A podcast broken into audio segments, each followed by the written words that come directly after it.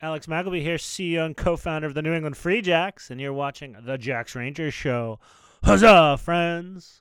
Let's ride!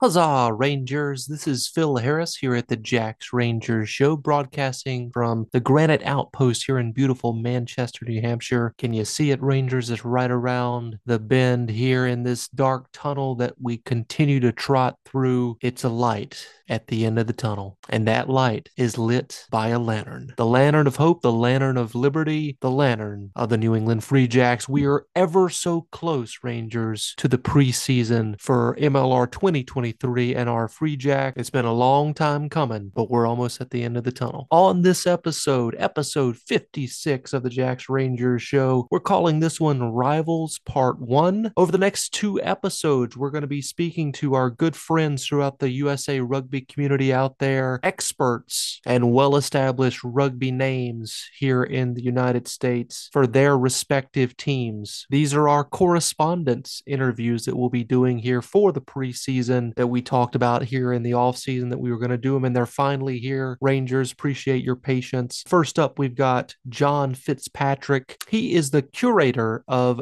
Rugby Morning, which I highly recommend everybody subscribe to. The second interview that we will have is with our good friend Scott, the big guy Ferrara. He is the host of Rooster Booster Time and also the co-host of The Rugby Rant. And finally, we've got one of the main figures behind America's Rugby News, Toronto Correspondent via Halifax, Nova Scotia, Bryan Ray. And of course, Scott, the big guy Ferrara, is our New Jersey correspondent for the Dirt Peckers. That is the lineup for the episodes in this episode fifty-eight, presented by Stormalong American Hard Cider. Let me tell you a little bit about Stormalong before we get too far into anything else. Stormalong Cider, a Massachusetts-based craft hard cider company producing a wide range of ciders focused on apple quality and character. Respect the apple is their motto, and their ciders are always made with one hundred percent high-quality, fresh-pressed, locally sourced apples from orchards across New England. Use promo code T J R S for ten percent off your next online order at their website, stormalong dot com. Get their cider delivered right to your door or check out their locator to find locations where you can find Stormalong near you. Highly recommend Stormalong. Happy holidays for this holiday season. And with that being said, we're going to jump right into the episode. Appreciate everybody riding along with us here in episode fifty-eight. Let's hit that theme music, baby. Kick that M F N mule. Woo! Huzzah!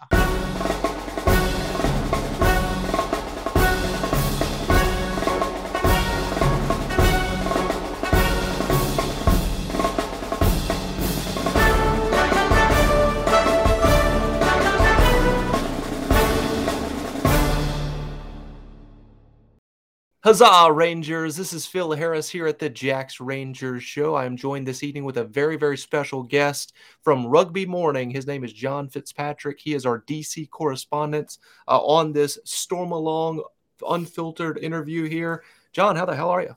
Doing great, Phil. First, how the hell are you? Two things. One, belated happy birthday. Thank you, sir. I'm I'm doing really well. Two, I hope you had a happy Thanksgiving. I did. How about you? I had a great time, man. I stuffed my face full of food and drink. I'm barely awake some, right now. I just had some leftovers. Uh, we we did a sides giving instead of the whole, oh. you know, main course type yeah. thing. It was delicious. Yeah. All right. Yeah. Um, let's talk about, um, you know, some people that might be watching this now or in the future may not know you from your previous appearances on the show. Sure. Give us a rundown of your personal and rugby background for us, please. Yeah, of course. So I think like most people in the U S started or found rugby late in life, right? So I didn't mm-hmm. start playing until I was in college. Didn't really have any idea of what the sport was until I got to college. It was a club sport at American University. Um, I was a decent three-sport athlete in high school, and I wanted to, you know, still do something competitive. And I didn't feel like intramural was like intense enough, you know, and I didn't want right. to do flag football. So I was on the website, saw oldest active club sport on campus, and I was like, well, I got to mm-hmm. check this out. And I just got bit by the bug and wish I'd started playing rugby earlier. I just felt yeah. at home on a rugby field. Played scrum half, fullback, um, fly half, um, got to study abroad and played in Australia for uh, about five months. That was a lot of fun. That nice. was one of the best rugby I've I ever played. So. But then, of course, I hurt my knee. Um But then at the very end of it, on my trip home, my knee had gotten better. I was kind of rehabbing a little bit. I got to play touch on a beach in Fiji with a bunch of different nice. people. The common language was rugby, and it was just a good yes. one. Um, I bet so. And then fast forward to a couple of years ago, I actually I did I attended one of the open tryouts for Old Glory D C. Um, I was not going to make it. I was far too old at that point, but it was just yeah. fun to do. Um, and for now sure. I help coach um, my help coach the U six for Washington area youth rugby, my my son and daughter's team. So it's a lot of fun. That's awesome. Yeah.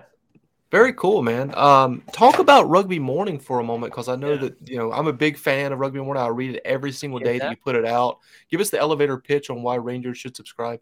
Yeah, absolutely. I, I say it's it's rugby fan made easy. So essentially, it's a daily newsletter that you can read in five minutes or less. And mm-hmm. really, what I do is I curate some of the top rugby news um, and provide key takeaways, so you like you feel informed of what's going on in the state of rugby, and yep.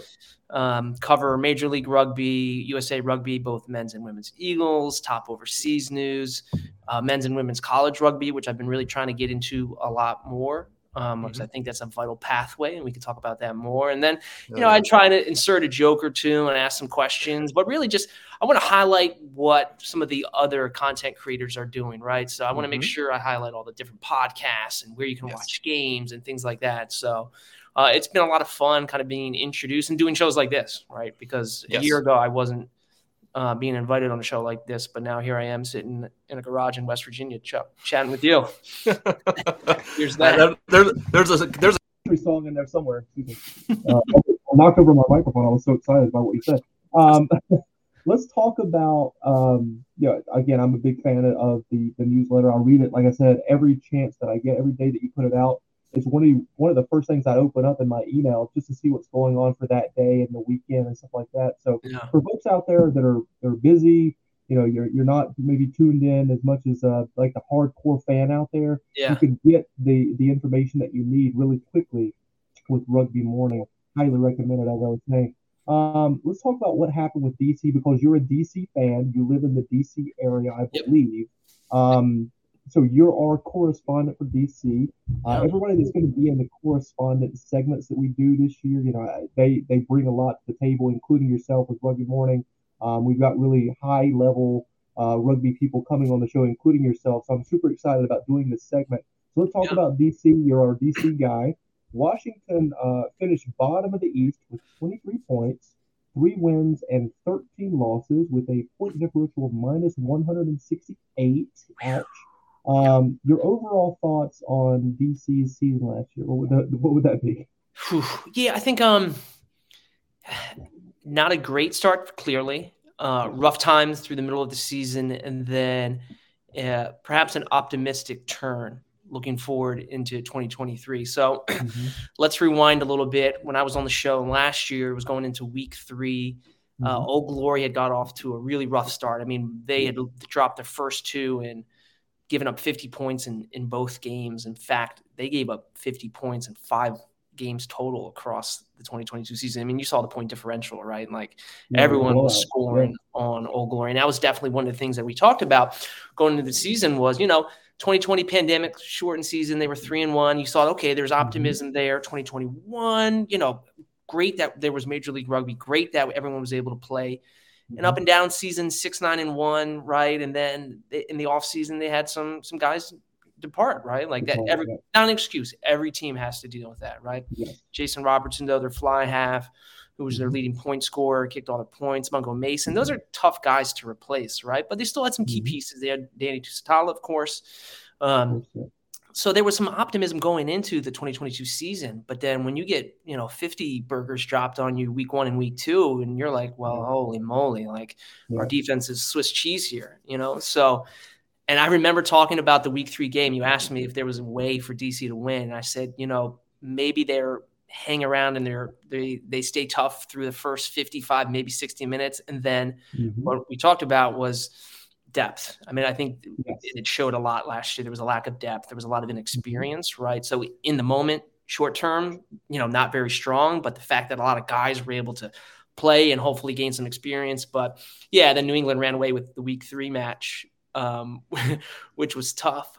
I will say though, as much as it was tough being an Old Glory fan and watching a three and thirteen season. Every game was entertaining. I mean, it was high scoring across the board. Yes. They were giving up points or, or scoring points, and they had some players on the team who could who could score. So, yeah, certainly, certainly, of course, you know, we'll get into it a little bit more here, but, you know, letting your head coach go halfway through the season is obviously a sign that, okay, the season isn't going well. We need a change of direction.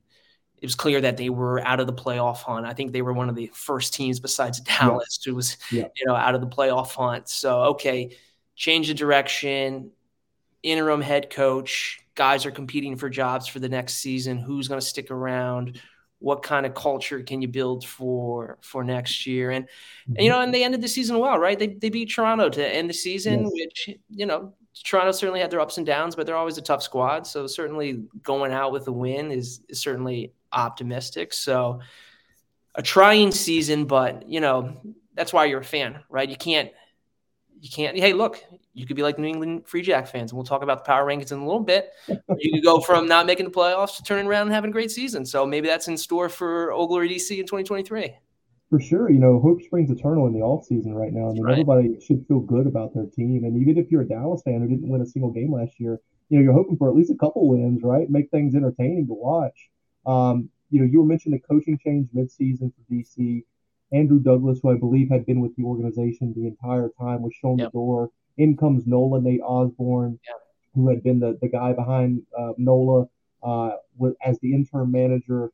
And then in the offseason, D C announced the arrival of Josh Sims from N P C called yeah. Hawke's Bay. Why do you think uh, Nate Osborne wasn't giving the, the gig full time? And also, what what's what's the deal with Josh Sims? Why is he the guy to turn this thing around? Yeah, good questions there, right? Um, I think the way – if you look at how that season ended last year, you know, they won – three of their last nine games, eight games, right? So, again, the record wasn't great, but those first two weeks when he took over, they went up to New York, almost got a W over them, which would have been exciting. Yes. You know, so that was, okay, optimism there. Hey, you know, maybe they're going to kind of like turn things around a little bit, but, mm-hmm.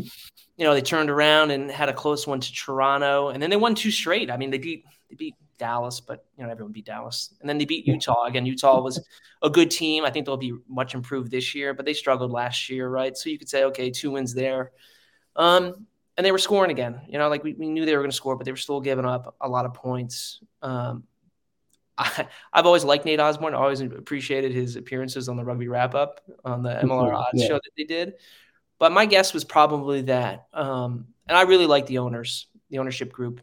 In here in Washington, uh, Paul Sheehy, Chris Dunleavy, I think what they're building, I think, you know, maybe the, the wins aren't showing, you know, and the results aren't showing, but they're really connected in the, in the D C community. So they're really building something strong, right? And the fact that the Scottish Rugby Union has invested in them, mm-hmm. the Scottish Rugby Union isn't just going to throw money around to a, a franchise that they don't have faith in or believe in, right? So right. that leads me to think that, okay, these are these are two guys who are, are going to put it together, right? So my thinking was after the season was over, you got to sit down, you got to have a review, okay? What do we want to establish here now? We got a clean slate. We like some of these players. Who are we bringing back? And what what kind of coaching style do we want? Um, and everything that I've read about Josh Sims, and I didn't really know much about him until the announcement, right? He, mm-hmm. he New Zealand guy, um, Hawke's Bay. Uh, the, the thing that, that got me the most, that I was most interested with him, is that he was he started off as a youth coach, which to oh, me, okay. you know, means this guy must have a lot of patience because coaching youth sports sometimes can be difficult, right? And the way you okay. communicate and lessons and imparting, like that can be difficult with kids. But um, Hawke's Bay and the N P C, side note, I really like, well, two things. It's a, it's a double-edged sword. I do like this pipeline that seems to be happening between M L R yes. and the N P C where players are coming and going. We are getting some coaching coming and going, you know, uh, full well, right? The expertise from some of the coaches down there, which is interesting. Side note, I would like to see some more of those foreign player slots on game days come down a little bit more. So we have mm-hmm. more American rugby players playing on M L R clubs, but yep. you know, in time that will happen. Yes. Um, but back to the question. Yeah. N B C's had success there. It seems like um, he had some experience too, with some of the current, Um, Old Glory D C guys. So he coached Danny Tusitala uh, at Hawke's Bay in twenty twenty-one, okay. right? So some familiarity there, which I think helps. And if you look at, you know, we'll talk about this in a bit. If you look what happened in terms of Old Glory D C, they brought a ton of guys back. Like, there's been maybe three or four guys who have left, a couple of guys who are unsigned. We're not sure what their, their status is at the moment, but for everyone else to re-sign, to come back, that tells me that's a good sign, right? Like, those players yeah. are like, hey, yeah, we only won three games last year, but we're willing to recommit to this team, to this organization, because we believe that there's something here. So yes. is that, does that have to do with maybe conversations they've had with, with Josh Sims? Possibly, and hopefully so, right? So yeah. um, I'm optimistic at, at the direction. And, you know, I think in addition to Josh Sims, they brought in um, a guy to run a, their uh, business operations, um, mm-hmm.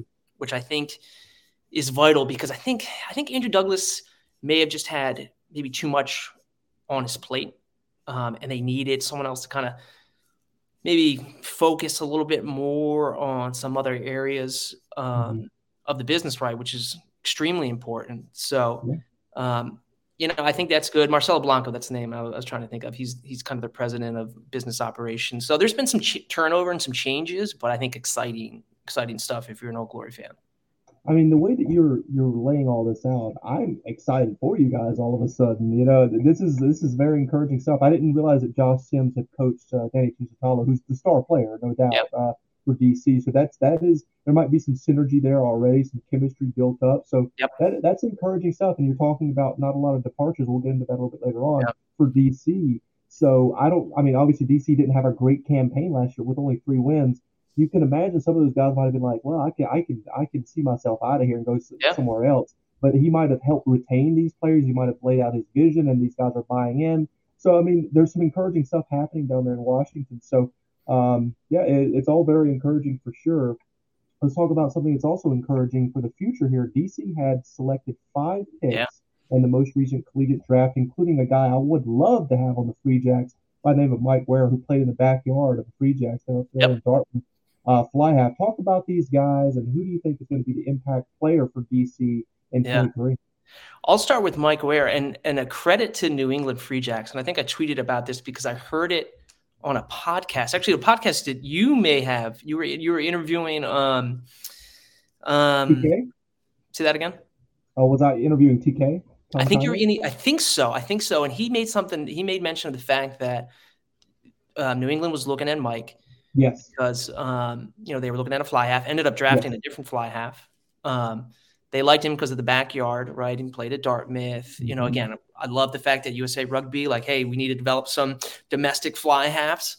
Yes. Um, but it sounded like they let, not let him go, but they had an opportunity to draft Mike and they didn't, because Mike has, um, I guess, a consulting gig or a job in Washington that was taking him there. And they didn't want to, they were, they respected the fact that, you know, hey, he had some career aspirations outside of rugby. And they were okay with saying, hey, man, yeah, we know that's an important part of your life too. Go Washington. You've got that job. And, and Old Glory D C had an opportunity to draft him. So a lot of respect to New England franchise for, for you know, recognizing that, hey, this was a cool opportunity for Mike. And they kind of let him go to let, you know, quote unquote, let him go to Washington. So I thought that was really fascinating. Um, I loved, I loved the Old Glory D C's draft. In fact, I was going back and looking at the old M L R draft grades that I gave every single team. And I think I actually gave New England a good, you guys only had two picks, but I thought you picked yes. really well. Um, we picked a number eight uh, slash back rower and then a prop. Yeah. It's who we got in this most recent draft. Yeah. The prop, I was like, uh, New England, like the, that's, you just need to get a prop. And I think you, who you guys got, I think he's strong. Uh, that was, yeah, Ivan. Yeah. Pull up. Yeah. yeah. But if you look at D C, I, I, I'm going to go back and I'm going to pull this up. I said here, quote, quick take, beef. Old Glory D C invested some serious draft capital into grade A type five beef. And they did, Love because it. if you look, if you look at their draft picks, they took three, three hookers and a lock. Sorry. So, so if you look at the four, four, the four of the five draft picks were, were, were all mm-hmm. big heavies, right? So they took yeah. Jack Manzo, who I think is, is a top young collegiate draft or hooker out of um, Berkeley. Uh, great player. I think a lot of people are high on him. Um, hooker Alex Valadares, he's another local D C guy. He played his rugby at Queen Charlotte, so there's some connections there, which is really cool. Um, Colin Gross, he's he's a lock out of uh, West Point, right? I think anytime you can draft a guy out of West Point, I think you know yes. what you're going to get out of yes. a player like that. So to have him, um, I think he's more of a probably he'd probably be more of a flanker. He played lock in in college, but at six three, I don't think he's quite tall enough to be lock. He'll, they'll probably slide him the flanker, but I think he's just going to be, you know, a high energy, high character guy. Mm-hmm. But I think, you know, we talked about Mike, but I think the guy that they're most excited about, um, and someone that, you know, since you're half Canadian now, apparently, um, Cali Martinez, he's uh, I got to get a dig in there. Canadian hooker who I think they're extremely excited for him. He's a great young player. They drafted him, I think, third overall. He was a guy like when I was looking at, um, I did a, a mock draft. So I tried to pick all, you know, thirty-nine picks. And actually this mm-hmm. year, I think I got two or three right. Um, like nailed Not, it like, on the spot, which is hard oh, to wow. do. Like, yeah, it is hard, man. Uh, who knows? Who knows with this, this draft stuff, man. And it's all, it's all, you know, it's all, you know, I've watched some tape and stuff, and it was like looking at draft needs, but Cali Martinez, yeah. like, I think he's a guy who's going to step right in and compete for that starting hooker position. I think he's that good. And I think he's actually, um, if he's not capped by Canada yet, he will be, but he mm. is a load. Um, he's a good young player. And again, I'm super excited because that's what Old Glory needed. They needed to beef up that forward pack. And they've, they've got some key pieces that they're bringing back that we can talk about, but I'm excited for what they did in the draft. And I gave him an A. you know, I think I was a light, you know, I was a pretty generous grader for everyone. I'm trying yeah, to see yeah, here yeah. if I have anything that's too low. I gave someone a B. A couple of teams got a B, but well, Austin and L A, they didn't get any for obvious reasons. yeah. I'll tell you, man, like, you know, if you watch some of these other drafts, like especially like the N F L, these guys that critique them are so harsh, man. You see F's all over the place or D's or whatever. So I appreciate you, you know, keeping it a little light there with the M L R to at least to yeah. begin with. But it is so difficult. You know, I, when we were doing our draft preparations, I was on live with the Rugby Rant the entire time. And yeah. I'm going, I've got my, you know, my war room, like yeah. my roster of yeah. guys that I wanted on the Free Jacks, and they kept getting picked by other teams. And I was like visually, visibly frustrated. Like, oh man, these guys got this, this guy I was really hoping us to get. So it's, it is kind of a bummer in that way, but you're excited for the guys that you get. I mean, obviously, as you're talking about, you're, you're giving some glowing reviews about some of these kids, and it's super exciting to, to have this whole process and, and to go through it in the off season where, you know, your team doesn't do so well, you get three wins, but then there's all of these things that you can think of. And like, man, I'm just so excited to get the season started.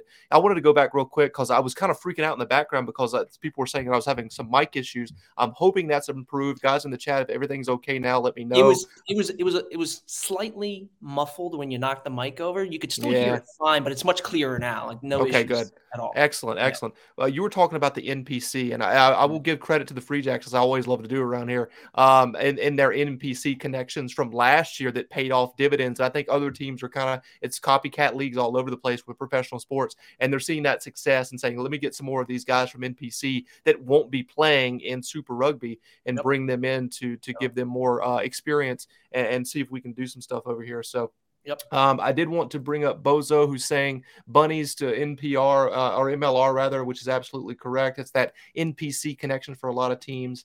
And yep. then uh, Dan, our buddy, Uh, my buddy lives in the D C area, not a rugby guy, but if you could sell them on the team in sport in one sentence, what would you say? First of all, I like the graphics you got down here. That's, that's oh, thank you, man. High production value right there. I like that Appreciate a lot. That. So if yeah. I could sell the if I could sell the sport of rugby and Old Glory D C in one sentence. Mm-hmm. Okay, well, I'll do a couple sentences. Um, sure, we got plenty of time. One sentence. I'll, I'll try and say it in under one hundred forty characters, but all right. One, I think I'll, we'll start with rugby itself. If if you're if you're someone who likes football and your mm. the football N F L season is over and you need something to get you through, get you through March, through spring and into summer, rugby is perfect. It's free flowing, it's nonstop, it's hard hitting. You're going to see some athletic people, and you're investing in a sport where over the next ten years, the growth potential, and yes, we've had some ups and downs with U S A Rugby, but they didn't qualify for twenty twenty-three. But in the next ten years, the sport is going to have a massive growth opportunity with, yeah, we're breaking the rules here, baby. Hell yeah. We're going to have a Rugby World Cup in twenty thirty-one. Get behind the sport. Get into it now. it's going to be the next big thing. You know, invest your time, your energy, and spirit into it now. Okay, so that's more than a sentence. Oh, why Old Glory D C?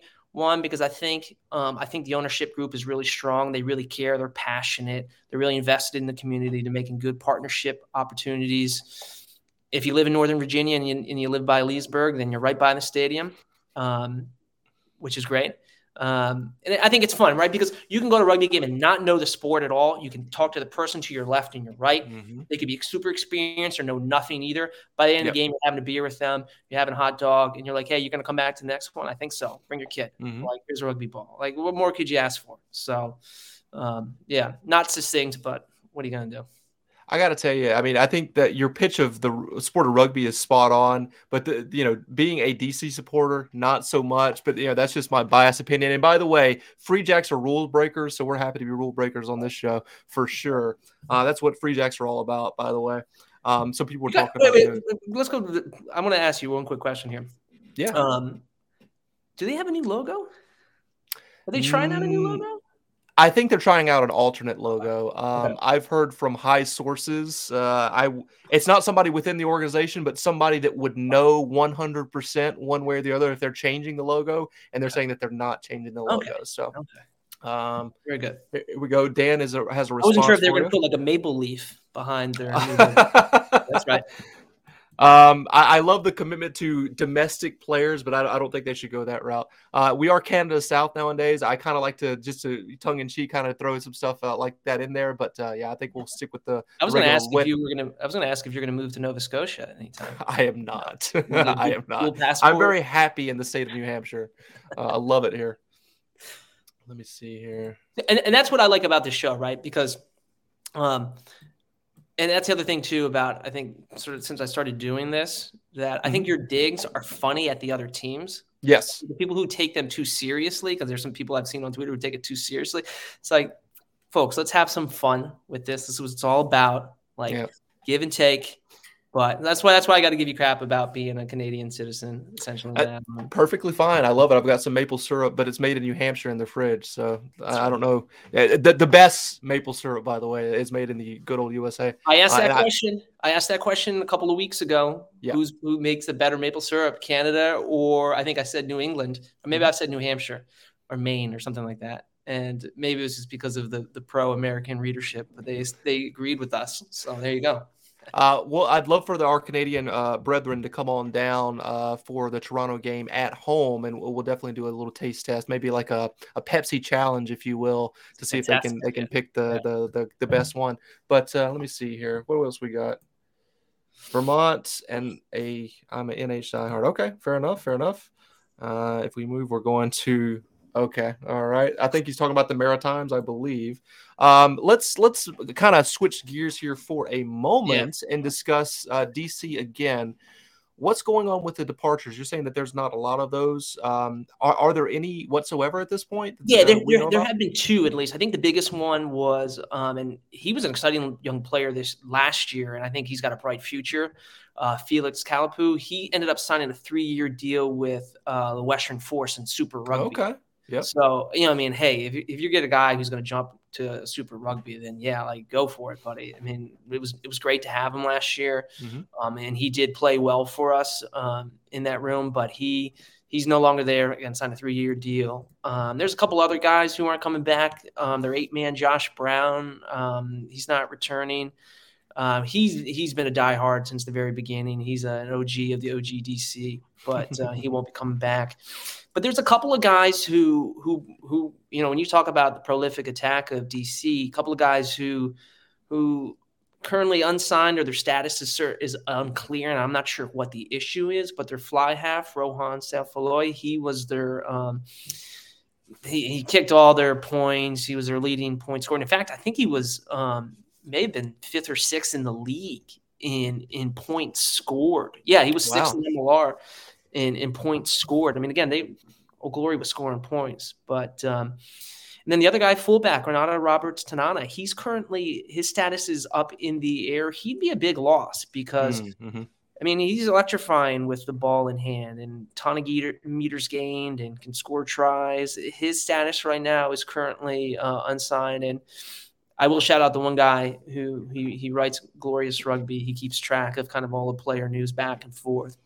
I had to go take a look at that real quick just to get an update on what uh, Tanana is doing, because I, uh-huh. I was surprised I hadn't seen anything yet. But I'm optimistic that the news is – no news is good news, meaning he hasn't officially left yet. Maybe they're just trying to work it out, or maybe he's got some other options, but I'm hopeful that he'll come back. So, yeah. Doesn't sound like there's too much damage uh, with the departures so far where there with D C. Um, let's talk about the retained players, because that's something that you were mentioning earlier that I'm I'm excited for you guys about, is that some people have bought in. Yeah, um, with staying yeah. with D C despite the bad year and never been to, to the playoffs at all. And but what about the also the retained and incoming players for Washington? Um, who have they re-upped, and who yeah. are they bringing in that uh, the Rangers should be aware of? Well, I think the, the, the first re-signing that they announced, and this set the tone, was their captain, Danny Tusitala. He yes. was like literally after the season was over, he had re-signed. So that's good to see, right? He's mm-hmm. everyone knows about him being one of the most dynamic uh, scrum halves in the league. You know, it's exciting that he's back. I mean, we could go through the list of guys, but I'll just cherry pick a few of like the bigger names, um, guys mm-hmm. that people probably heard about over the last couple of weeks. But you know, Leloucette prop Jack Iscaro, he's coming back, capped Eagle now. Unfortunate penalty in that one game, but Jack, we still love you. You're a good player. uh, Kyle Stewart, tight end prop, he's coming back. Lock Stan Smith, Stan South is coming back. Uh, flanker Corey Daniel, who led M L R in tackles last year, he's coming back into the mix. Jamison Fainana Schultz, he's coming back yep. as number eight. I thought he played pretty well um, in the final qualification tournament. Um, he brings that edge, which, you know, he can kind of cross that. Yeah. Over. He's been uh, suspended. Had a couple suspensions last year, right? Yeah. He did, he did. He did, you know. But, hey, you know, uh, that's something they'll have to, to, to keep track of, certainly, mm-hmm. uh, for, for sure. But, you know, other guys like Junior Sau, he came back. He was fourth in M L R in tries last year. Penny Lasanga's coming back. William Talatana's coming back. Doug Frazier's coming back. Um, and I think the biggest one that I was most excited about, because he tore his A C L, was their fullback, and he was a capped Eagle Ware as well, uh, Mike DeBulis. Now, he tore his okay. A C L, yep. so he missed most of all of last year. Um, but the fact that they re-signed him, I'm optimistic, and that means that his recovery is going well, that he should be able to come back and, and play. So I think that's great. He's he's he's a steady Uh, veteran player that I'm extremely excited about. So those are like some of the, the guys that are coming back. Another guy that's that's coming back who didn't really play at all much last year because he was injured. Um, he hurt his foot in the second game, but um, their hooker Gatis, he was a Uruguayan international. Um, hmm. He he had a foot injury the second game of the season, missed all of twenty twenty-two. Again, to me, it seems like Old Glory is going to have a ton of options um, in their forward pack, which I think mm-hmm. is great from from young guys that want to show up and some older guys that are like, hey, young bucks, not yet. So it should be good competition there. But um, in, incoming players, right? Hey, we did yeah. a, we had a trade with New England. We got Quentin Newcomer, so he's yep. coming in. We'll take him. You know, I'm excited. Hometown guy, pretty That's much. Right. You yeah, know? He's a, yeah. he's a local boy, so um, excited for him. And then they, then they signed. You know, they brought in a little Argentinian flair, which is kind of cool to see. So I think the person that I'm most excited about, well, Lautaro Bavaro, he's the he's a flanker. Excited for him from what I've read about him. But everyone keeps talking about Tito Bonilla, Bonilla, who is a fly half, who apparently, mm-hmm. yep.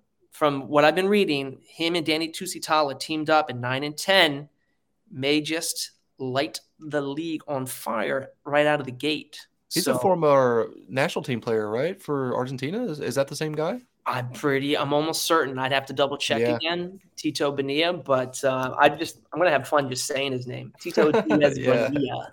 For sure. Um, That's a good one. Hopefully a bonanza of tries. They were already starting already. So, yeah. I, I mean, you know, listening to all this, I, I think you guys are definitely going to be better next year. I think a lot of teams have improved in the M L R and the yeah. Eastern Conference, so I, I don't think it's going to be as, as much of a um, a massacre as it was last year between, you know, uh, the, the big three, if you will, New England, New Jersey, and Atlanta. I think that there could be some some, some sleepers uh, w- within the rest of the conference, and they, they might turn some heads for sure. Um Thanksgiving, we talked about it just for a yeah. moment briefly at the very beginning of the show. Thanksgiving was this past Thursday. Yeah. Uh, what is your go-to side and what is your go-to pie that you have to have each year? So I love these questions because I'm a big I'm a big Thanksgiving guy. I love getting around the table, a bunch of family. I, we had five K in the morning. We all played a backyard football, and then we all stuffed our faces and, and, and you know, overindulged in whatever form. So I love it. Um, I'm a so I'll answer your question, but I'm a dark meat guy when it comes to turkey. So okay. I'm me and my brother are picking all the dark meat out. But I love I loved Thanksgiving leftovers. So I'm a big turkey melt sandwich guy for like two weeks after Thanksgiving, right? Sure, but yeah. when it comes to sides, I mean, mac and cheese must. You yeah. got to have mac and cheese. I'm sorry. Mashed potatoes, of course. I mean, these are staples. Stuffing, yes. of course. Yes. I love Brussels sprouts. They got to, you have to cook them right. I think they got to be charred. Charred yes. Brussels sprouts are fantastic. Got to have it. You got to have broccoli on your plate. You got to have a little green to make thing, make sure things move along. Mm-hmm. You got to have cornbread for sure. Um, okay. And I like a broccoli c- casserole. I'm a big fan of a broccoli casserole. My mom makes the best broccoli and cheese casserole you'll yeah. ever eat. Yeah. And I, I can't have it anymore, obviously, since I don't eat any animal products. But uh, we, we've yeah. tried to recreate it uh, here at the apartment a couple yeah. times. And it's it's like eighty percent there. You know what I mean? So, yeah. but uh, yeah, all of those things, yeah. other other than the yeah. you know the, the turkey, I, I, I sign up on, on for sure because yeah. we, we, we recreate it here in, in, uh, here in uh, New Hampshire uh, where cool. I live. So, yeah, it's, it's uh yeah. all of that sounds pretty good to me, man. You asked me about pies.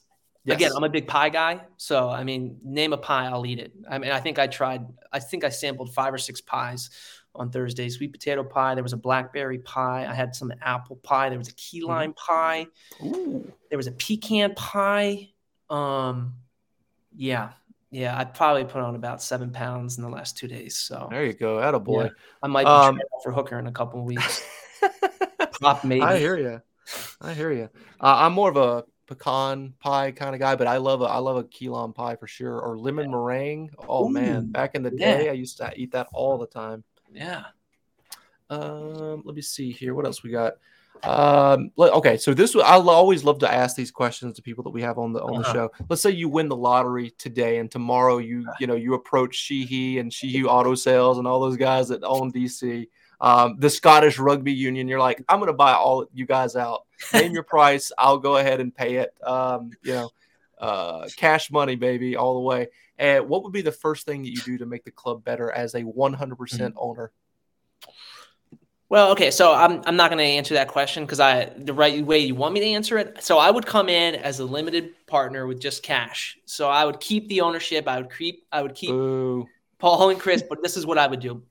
I would direct my money to funding a privately owned stadium in Washington, D C, because I think Old Glory D C, yes. I think I love Segra Field. It's neat out there. Yes, if you're coming from Maryland or D C, it's going to take a little bit longer to get out there, right. but there is a good, sizable rugby community in Northern Virginia that definitely gets out there, Loudoun County for sure. Mm-hmm. But uh, in my mind, um, I'd love to see uh, a stadium in Uh, back in Washington, D C. Did he make fun of the way we said pecan? Pecan? Uh, yes. Uh, so it is pecan. Uh, although on coastal Carolina area, it is pecan there, yeah. oddly enough. Yeah. yeah. See, I was I was I was talking back to your roots in South Carolina there. But um, down in the low country. I was there not too long ago, a couple weeks ago. But um, got family in Charleston. But um, back to the there. question, I would yes. I would build a a stadium in Washington, D C for Old Glory D C, but also looking ahead to twenty thirty-one, I think D C would be a great city to host um, some Rugby World Cup matches. Yes. Nation's capital, most powerful city in the world. I think you got to have um, a dynamite twenty-five to thirty thousand seat stadium in Washington, D C that hosts international rugby matches, but is a home field for Old Glory D C. So if I won the lottery, um, I would I would help Paul and Chris build a, um, a stadium in D C. Let me ask you a question, because I think that is probably the number one thing about D C that people say is just, you know, uh, is is the the biggest flaw um, uh, that they have at this moment is the is the uh, the stadium. Yeah. Um, what about uh, Audi Field? Is yeah. it, is that that's close? It's in D C, right, or it's close to it, right? It's in D C. Yeah, it's okay. it's right. It's right on the other side of, of of North Capitol Street, South Capitol Street. It's right across from where Nat Stadium. So we're on the Washington Nationals. Okay, play. That whole section over there is is is is, is a lot of fun. There's there's yeah. a lot of bars and restaurants. It's a great nightlife. Um, it, that area over there was called it's called Buzzard Point, and used to be more industrial. And there was a couple of other things over there, and mm-hmm. um, that's now a, a big growing area. If you go around a little bit, there's a D C Wharf. So if you ever come down to, to Washington, I'll invite you down to watch an Old Glory game when they play what I think in May or June. I'd have okay. to look at the schedule again.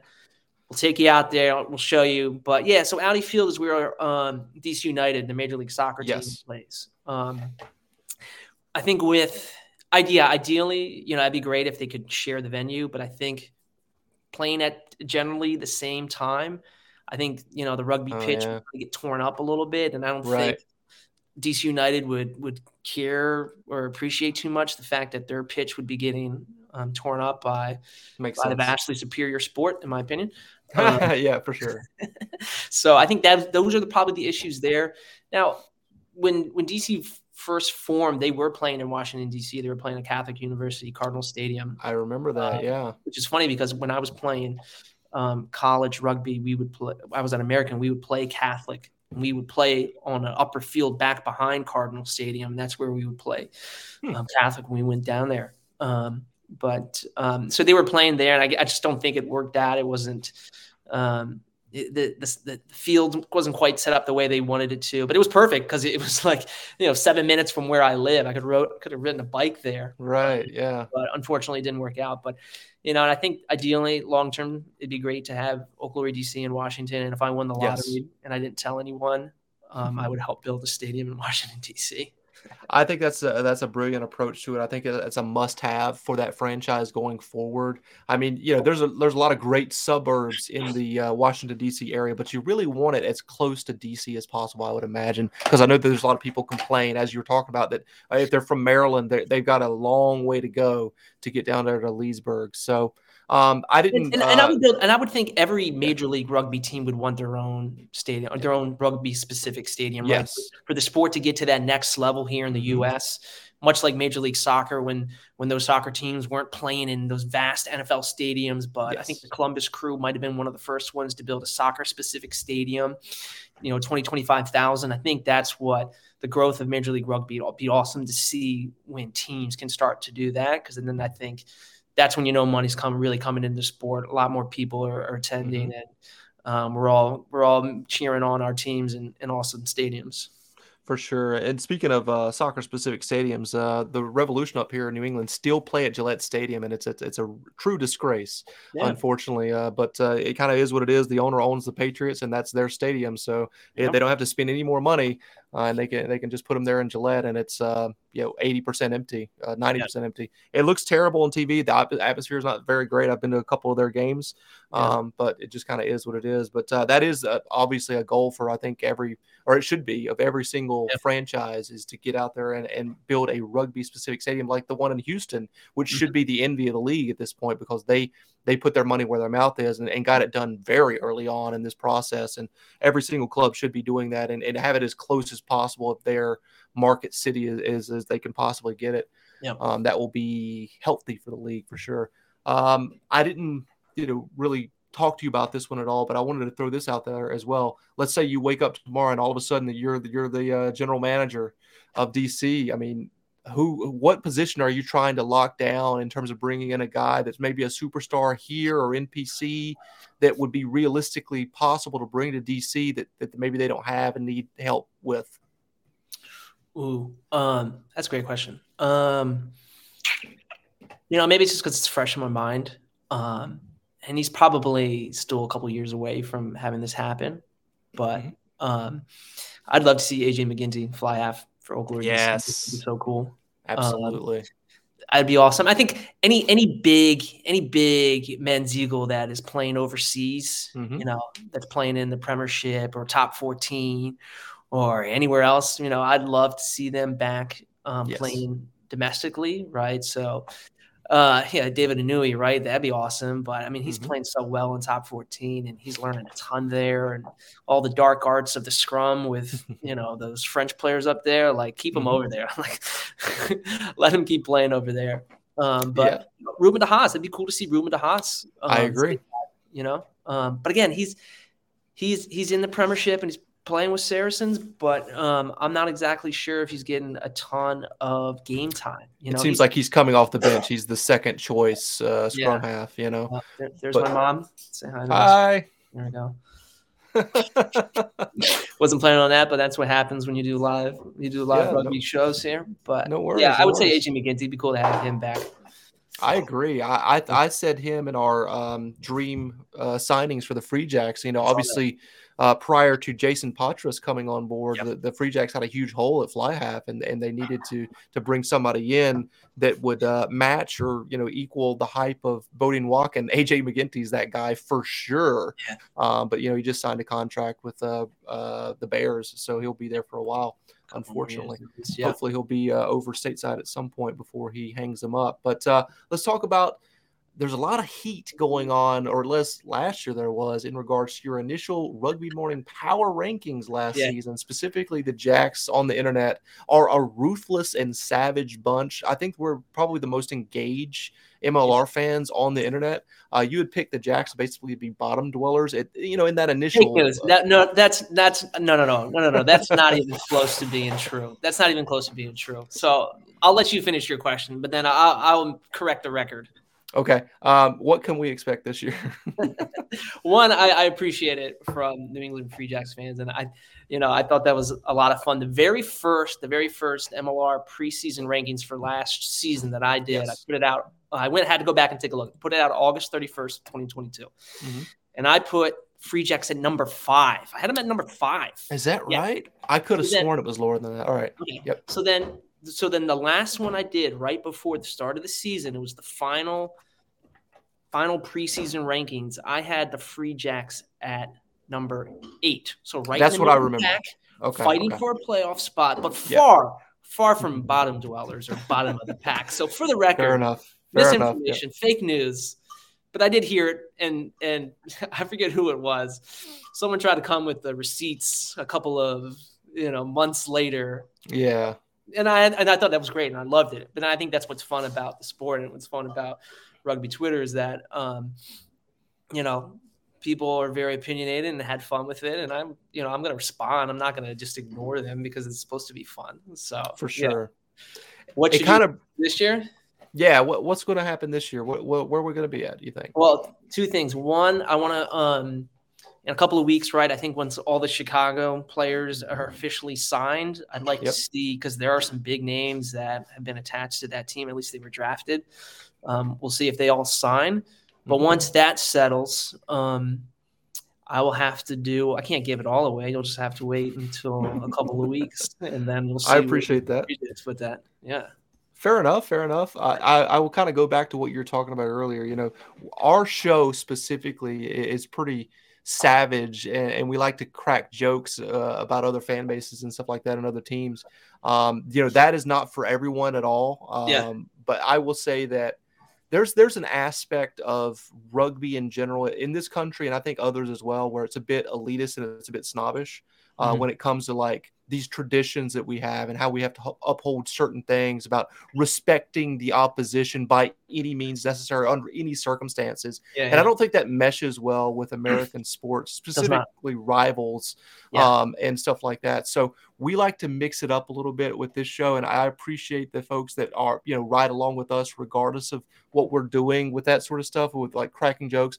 I, I understand that that is not for everybody at all, but I would just say that, you know, for us to try to reach out to as many people as possible and American sports fans, I think we like to have that type of content. Now, can it go, you know, a little bit too much? Yeah, probably so. But uh, we like yeah. to keep it one hundred around here. Well, that's the thing. I think I, I think you hit on something um, which is key here, right? Like I think there are definitely, and that's which is what's interesting about about rugby, right? Is that you know the you know the the traditions of what the sport is all about, and I totally get it, right? Mm-hmm. You know, respect your opponent on the field, yes. like try and beat the crap out of them on the field, but you're not going to like cheap shot them, and then after right. afterwards, you're going to have a beer with them. You're going to have a laugh. But then if you see them again later and when you play them, you're going to try and beat the crap out of them again, right? That's yes. just how the sport is. It's a brutal, aggressive sport played yes. by aggressive people that afterwards will slap you on the back and have a beer, right? Yes. But the thing that I don't necessarily like is that, and I think you're absolutely right about this, is that you can take some of the good stuff that's traditional and great about rugby, mm-hmm. but you got to have American spin and take on it, right? Yes. And what I mean by that is um, I don't necessarily agree with the whole respect the kicker thing, at least mm-hmm. in the U S, because like, think about it. You go to an N F L game, you're a place yeah. kicker. You've got ninety thousand fans. If you're mm-hmm. on the road screaming at you to miss that kick. Yeah. For and, sure. So there's that, but then two, let the local customs, let the local teams figure out right. what they want to do. If they want to respect the kicker, fine, that's their mm-hmm. thing. But if you go to New England, maybe you expect it to be a little rowdier. Okay, if you go to Utah, it might be a little bit different. If you go to mm-hmm. Washington and play, like the players need to know, like, okay, what are some of the local customs of the fan groups, the supporter groups? What do they yes. do? Let the clubs, let the fans develop that totally. Instead of forcing people to respect the kicker. Let them figure it out on their own. If mm-hmm. they respect the kicker, that's their take. And if they don't, then I think that's great too. But, you know, bottom up, let the people decide what they want to do. I love that. It's very democratic wow. of you there, John. Wow. uh, Is it golf? What's that? This isn't golf. Yeah. If it was golf, I wouldn't be watching. I'll tell you that for free. Respect the kicker. Make it. Yeah, exactly. I feel the same way. And, and ultimately it comes down to culture, and it's yeah. that stuff is still being built up in this league. Yeah. It's only a couple, you know, what, six years old at this point. So, and a lot yeah. of franchises have come on since the beginning. So, um, let teams decide and let cultures decide what, yeah. what is uh, okay and what's not. I definitely don't want to see that. Like for me, I don't, I don't say anything when the kicker is doing their thing, but I'm not going to scold somebody that, that's yeah, next yeah. to me yeah, yeah, for yeah. doing that. I, I would never, ever do that. Um, ultimately it, it really comes down to, this is the American experience for professional rugby, and yeah. it's it's a little bit different over here. Uh, and and we'll we'll make our own way ultimately, and respect the traditions of the game, of course. But we got to do our own thing, otherwise it might not be as successful as we hope it would be. So, I agree, one hundred percent. Love that. Um, look present. At us agreeing on stuff. we gotta um, stop. I'm not. I'm not comfortable with agreeing with you on all this stuff. One thing we cannot agree on is that both of us have the same colors, and it's okay. a little weird. I don't like that, and I, I wish it was not the case. And by I don't way, appreciate. I don't appreciate started. your. I don't appreciate your little survey groups, your questionnaires, your whatever those are to get the team to change the the colors. I don't appreciate that. There's an official petition out there that uh, that uh, D C should change their colors to burgundy and gold and, and change That's their name. Um, you know, we like again we like to have a little fun around here. But uh, let's talk about, will you be making the trip up to Fort Quincy on March the eleventh? I know last year you wanted to get up here and it just did not come together. Am I getting an official invite from the First Regiment? Hell yeah. Okay. I, I'm not a I'm not a on the board or anything like that on the First Regiment, but I think it's fair to say that we we we be. We'd love to have you uh, up here, and we would embrace you with open arms. March, that's what, March eleventh. That's a few days before yeah. Saint Patrick's Day. Oh, uh, it's going to be a real cracker. That is the home yeah. opener for the Free Jacks. It, yeah. it is going to be a madhouse. I mean, the weather was bad last year. It was yeah. rain and then turned into snow, and it was cold as hell. It looked awesome but on T V. It was a party. Oh, yeah. It was so much yeah. fun. The Free Jacks do these festivals so well. Which I think is uh, awesome. I hope Yeah, I think though I really hope that the league is taking notice, because a lot of if you look at some of these stands in some of these games last year, it was not looking too good in, in some places. Uh, Nola, I mean, I'm talking about you specifically. It did not look too good on T V. Well, they play, they but, play in the minor league stadium, right? Yeah, I mean it's tough, but they, they need handles. You know. I'm hoping that they they look at the Free Jacks' success and say, how can we try to replicate this in our yeah, own way? one hundred percent. Because it's yeah. important to have these teams uh, survive and whatnot. But um, yeah. yeah, I think they've done things so well at the Free Jacks with these festivals, and it's a big party beforehand. Yeah, and and then there's a rugby game that goes on, so it, it kind of brings people together that might yeah. not normally be there. But uh, yeah, I mean, I think it would be a blast if you came up here. You get to experience the Free Jack tailgate, which is was just growing yeah. like wildfire.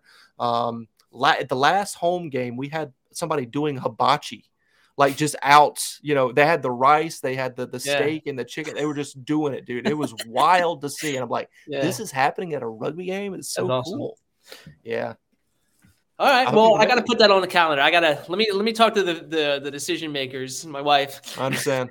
I, I understand. Need March eleventh to go watch a rugby match, please. Yeah, it would be a blast to have you up there, up here. I think it'd be a Come good. Come on, man. Good, I'm, good a, I'm a I'm a Fitzy, a Fitzy in, in in Boston around Saint Patrick's Day for a rugby. Oh match. yeah, I mean, yeah, it's perfect. People, yeah, you'll you'll have a blast. You know, you dress up like a leprechaun. You know, have a couple beers. It'll be a lot of fun.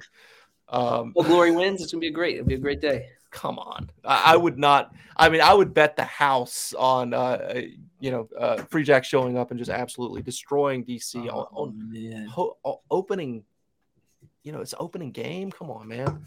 I, I don't see that happening. But, you know, who knows? Who knows? As you, you know, I, I'm already kind of convinced that D C is going to be a lot better this year. So we'll we'll have to see.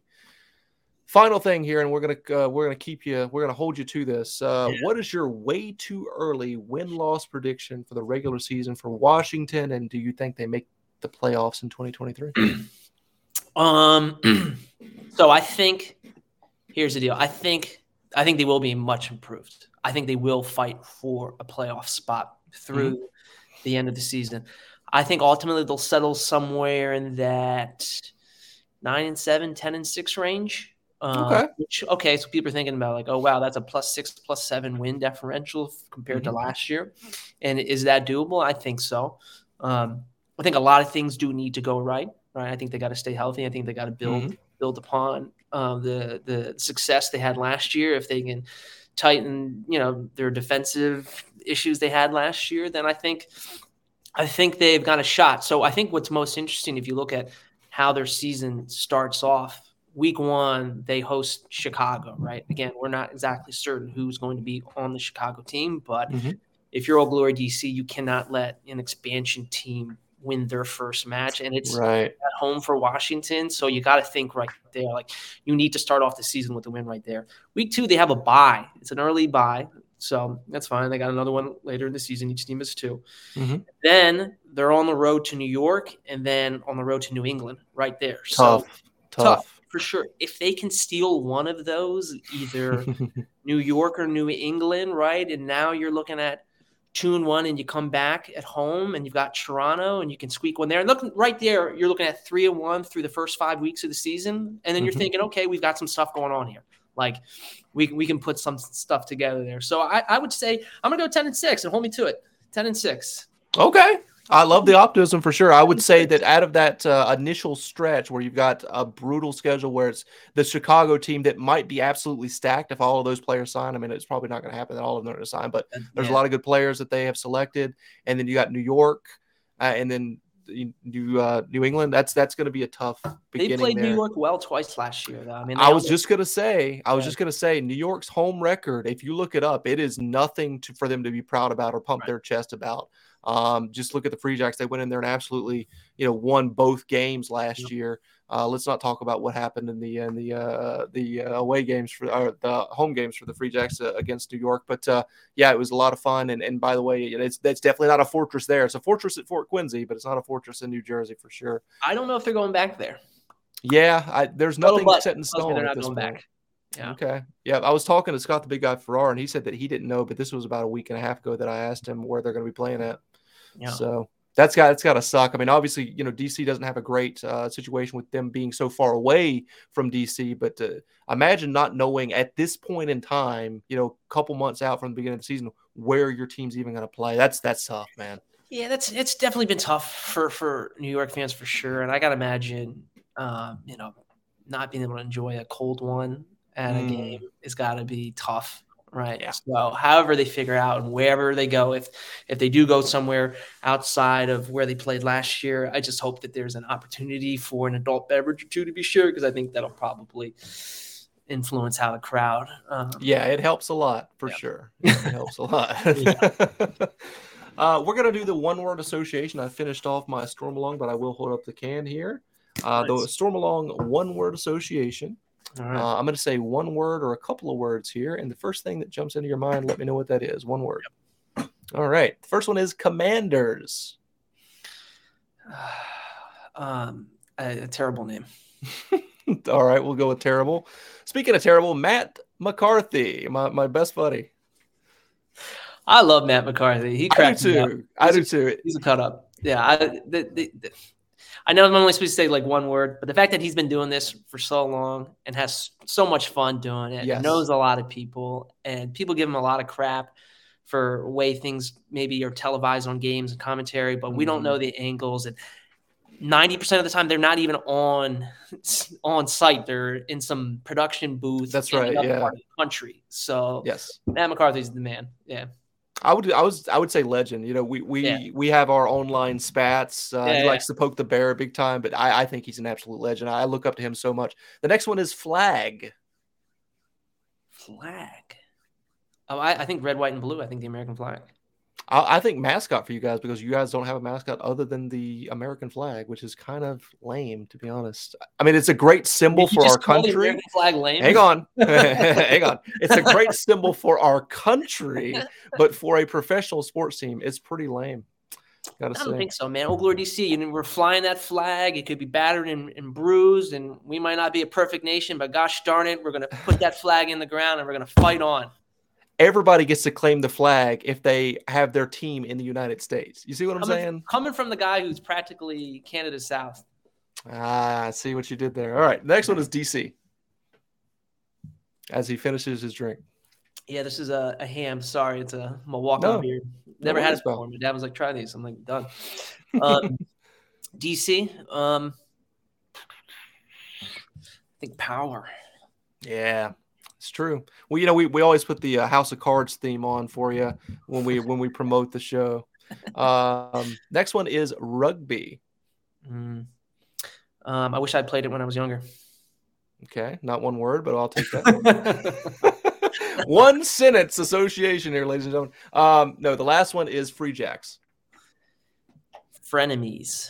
Yeah, I like that, man. I think we're going to title the uh, episodes here with our correspondents Rivals, but Frenemies is actually more of a uh, better description of, of what these segments are, because you know, we're all, you know, we like to talk a little crap around here with each other. We like to throw things around uh, at the other teams, but at the same time, we're all in this together about professional rugby in the United States and M L R and trying to grow this thing as much as possible. So we're all together in that sense. Well, and and I think Rivals, like when I think for Major League Rugby, when I think Rivals, I definitely think uh, Rugby New York and New England Free Jacks, just because of the history that you guys yes. have had so far in terms of yes. results going back and forth. Yes. Old Glory D C haven't. I don't think we're rival status with the Free Jacks quite yet, because we just haven't had. Uh, yeah, I can. Yeah, yeah. yeah we're working on it though on our end. We're trying. We're I mean, we're trying. Yeah, I, yeah. I think it'll be different this year. Um, But um, I think, yeah, when I think Eastern Conference Major League Rugby right now, certainly, um, you know, uh, Free Jacks and, and Rugby New York, there's a, a rivalry there simply because of the cities, but also mm-hmm. because of how the results have gone over the last couple of seasons. So, yes. Yeah. I would just argue that all of us are rivals in the Eastern Conference, because it's so important to get wins uh, against yeah. each other, and we yep. play each other twice a year. It's just what level of, of intensity is the rivalry. That's the way that my approach to it. But uh, with that being said, I really appreciate you being on here, John. This has been fantastic. I said it would be a thirty-minute conversation. We're uh, we, we just hit an hour, so nice. uh, I think that's just kudos to our chemistry um, uh, together. This is live, right? Uh, this is live, but we're also going to be putting this on the podcast. Nice. I'm gonna, you know, yeah, save it and everything. So it'll be on the Rivals Part One episode coming out pretty soon here. So I appreciate your time very much. Thank you. You've been very generous with that one hour. Thank you so much uh, being on the show. And I've got one word for everybody out there in three, two, one. Huzzah! Huzzah, Rangers. This is Phil Harris here at the Jack's Rangers Show. This is a Stormalong unfiltered interview with our good friend, Scott, the big guy, Ferrara. Scott, how the hell are you? I'm doing well, Phil. How are you, man? Uh, not too bad. You know, as you're coming on here and I'm introducing you, I'm just having flashbacks of that nightmare scenario where the Free Jacks somehow lose twice uh, at the end of the season there to uh, Rooney. Or uh, Rugby New York, and uh, get crashed out of the playoffs, and then you guys go on and win it. Um, so uh, thank you for that, unfortunately. But uh, let's let's talk really quickly about who you are uh, for the Rangers out there that missed your previous appearances on the show. Give us a quick rundown of your personal and rugby background, please. Sure. Well, I'm Scott, the big guy, Ferrara. Um, as far as rugby goes, uh, I learned about it in high school through a teacher. Uh, got involved in watching the All Blacks and, and the Eagles. Um, from there, go to college, played in college at University of Massachusetts at Dartmouth, Division four. Mm-hmm. Um, kicked around some men's leagues back home. Unfortunately, I had to stop playing contact or collision sports uh, for my health reasons. But uh, always obviously been a fan as the M L R popped up. Uh, New York, um, while they didn't play in twenty eighteen, had a team that was getting ready to play in twenty nineteen, got involved in creating the Rooster Boosters, which is their fan club. Uh, in twenty twenty, uh, me and my buddy Rob Hammerschmidt, who I believe is going to be on the show in about five or yes. six days, yes, uh, got into an argument about Matthew Bastro and what he's going to do in that twenty twenty season. And another guy, my buddy Ty Braga, mm-hmm. uh, decided we should all create a podcast. And since then, yes. we've been doing the Rugby Rant podcast, which is actually in season four. Um, so. Yeah, it's it's a it's a whirlwind experience going from a, a kid who just, you know, learned about rugby and watched, you know, the All Blacks and the Eagles on, you know, illegal streams and stuff like that to yeah. being like kind of a, a personality in the sport, at least in North America. For sure. Where can uh, people find the Rugby Rant? Uh, because I highly recommend it for people that are interested in finding out about M L R in general and rugby in the United States, and also promote your show, uh, your fan show, the Rooster Booster Time. Sure. Uh, absolutely. Rugby Rant. Uh, you can find us on Facebook, uh, Rugby Rant Pod. Um, you can find us on social media at Rugby Rant Pod. Um, we actually have a uh, episode, episode one fifteen of The Rant is out now. Um, well, Mondays is our interview show, uh, mm-hmm. our Run, Pass, or Kick interviews. Yeah. Uh, Thursdays is our rant show. So we give you two shows a week. And then um, we're starting at the uh, beginning of the new year with our new season of Rooster Booster Time. We're going to have all the new guys from New York come on, have some of the old guys from New York come on. And those are usually Tuesdays at seven, seven thirty. And then we do a live Rooster Booster Time uh, at, at every match, usually um, prior to the match um, to give you a little preview of what's going on. I love uh, going on there prior to the Free Jacks play in New York because I like to, you know, throw a little huzzahs in you guys' comments and, and just see what's going on with uh, with Rugby New York prior to that big matchup, the Cold War, if you will. Um, this year, you know, both the Free Jacks and, and uh, Rugby New York uh, split the series essentially uh, with two wins at home in both locations there for those sides. Um We talked about, you know, last year, the nightmare scenario of Rugby New York winning against the Free Jacks at Fort Quincy to, you know, go on to the, the championship game, which is exactly what happened. Rugby New York finished the regular season in third place in the Eastern Conference with fifty-six points, eleven wins and five losses with a point differential of twenty-five, bolstered by some late additions to the squad in the form of experienced international signings. New York went on to win the Shield. Your overall thoughts just of the season, uh, a monumental season for Rugby New York.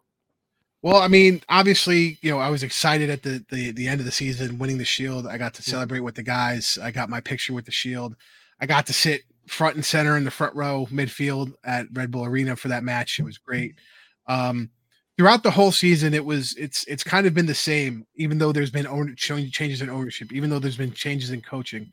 Um, the thread for this team is the same as family. And the great part about it is last season, we had guys come in with their families. They got a nice start. I got to meet the wives. I got to meet the girlfriends. I got to meet the kids. And that's one of the things that I think people um, don't realize about the M L R, but how much, in, and this is every team. This is New England. This is Toronto. Mm-hmm. Um, they embrace the family lifestyle, and it's about the family. And if you have a good home life, you will have a good life on the pitch. And I think that was brought out in our eleven wins and getting to and making our playoff run. For sure, man. It's a. I've said this many times on our show. It's it's annoying how good and how competent Rugby New York is in terms of the, the way that it's ran from a general manager perspective. You know, Stephen Lewis, one of the best in the business for sure. Um, it, I wish you guys were the New York Knicks, but in reality, you're kind of like the New York Yankees, unfortunately. Uh, it it kind of is what it is at this point. But, uh, you know, the Free Jacks are pretty damn good too. So it's a great Definitely. rivalry that we have um, amongst each other here. I noticed that Rugby New York has changed their color scheme again. Is that a permanent thing? Are they now they're rocking black and white, kind of like the? I mean, uh, the Nets, yeah, looking like the well, looking like the the, the Nets, but yeah, the um, Nets, sorry, the Nets and, and the Islanders briefly did it, but I mean, this started in twenty twenty as they started to do an alternate black and white. Um, mm-hmm. So it's not a permanent change. They just like how that logo looks, especially okay. in the off season. It kind of signals like the off season. You know, because, okay. because of, it's black and white instead of the colors. But, yeah, I, I don't see that as a permanent change, more of just a, the third alternative, you know. Gotcha. All right. I appreciate that clarification there.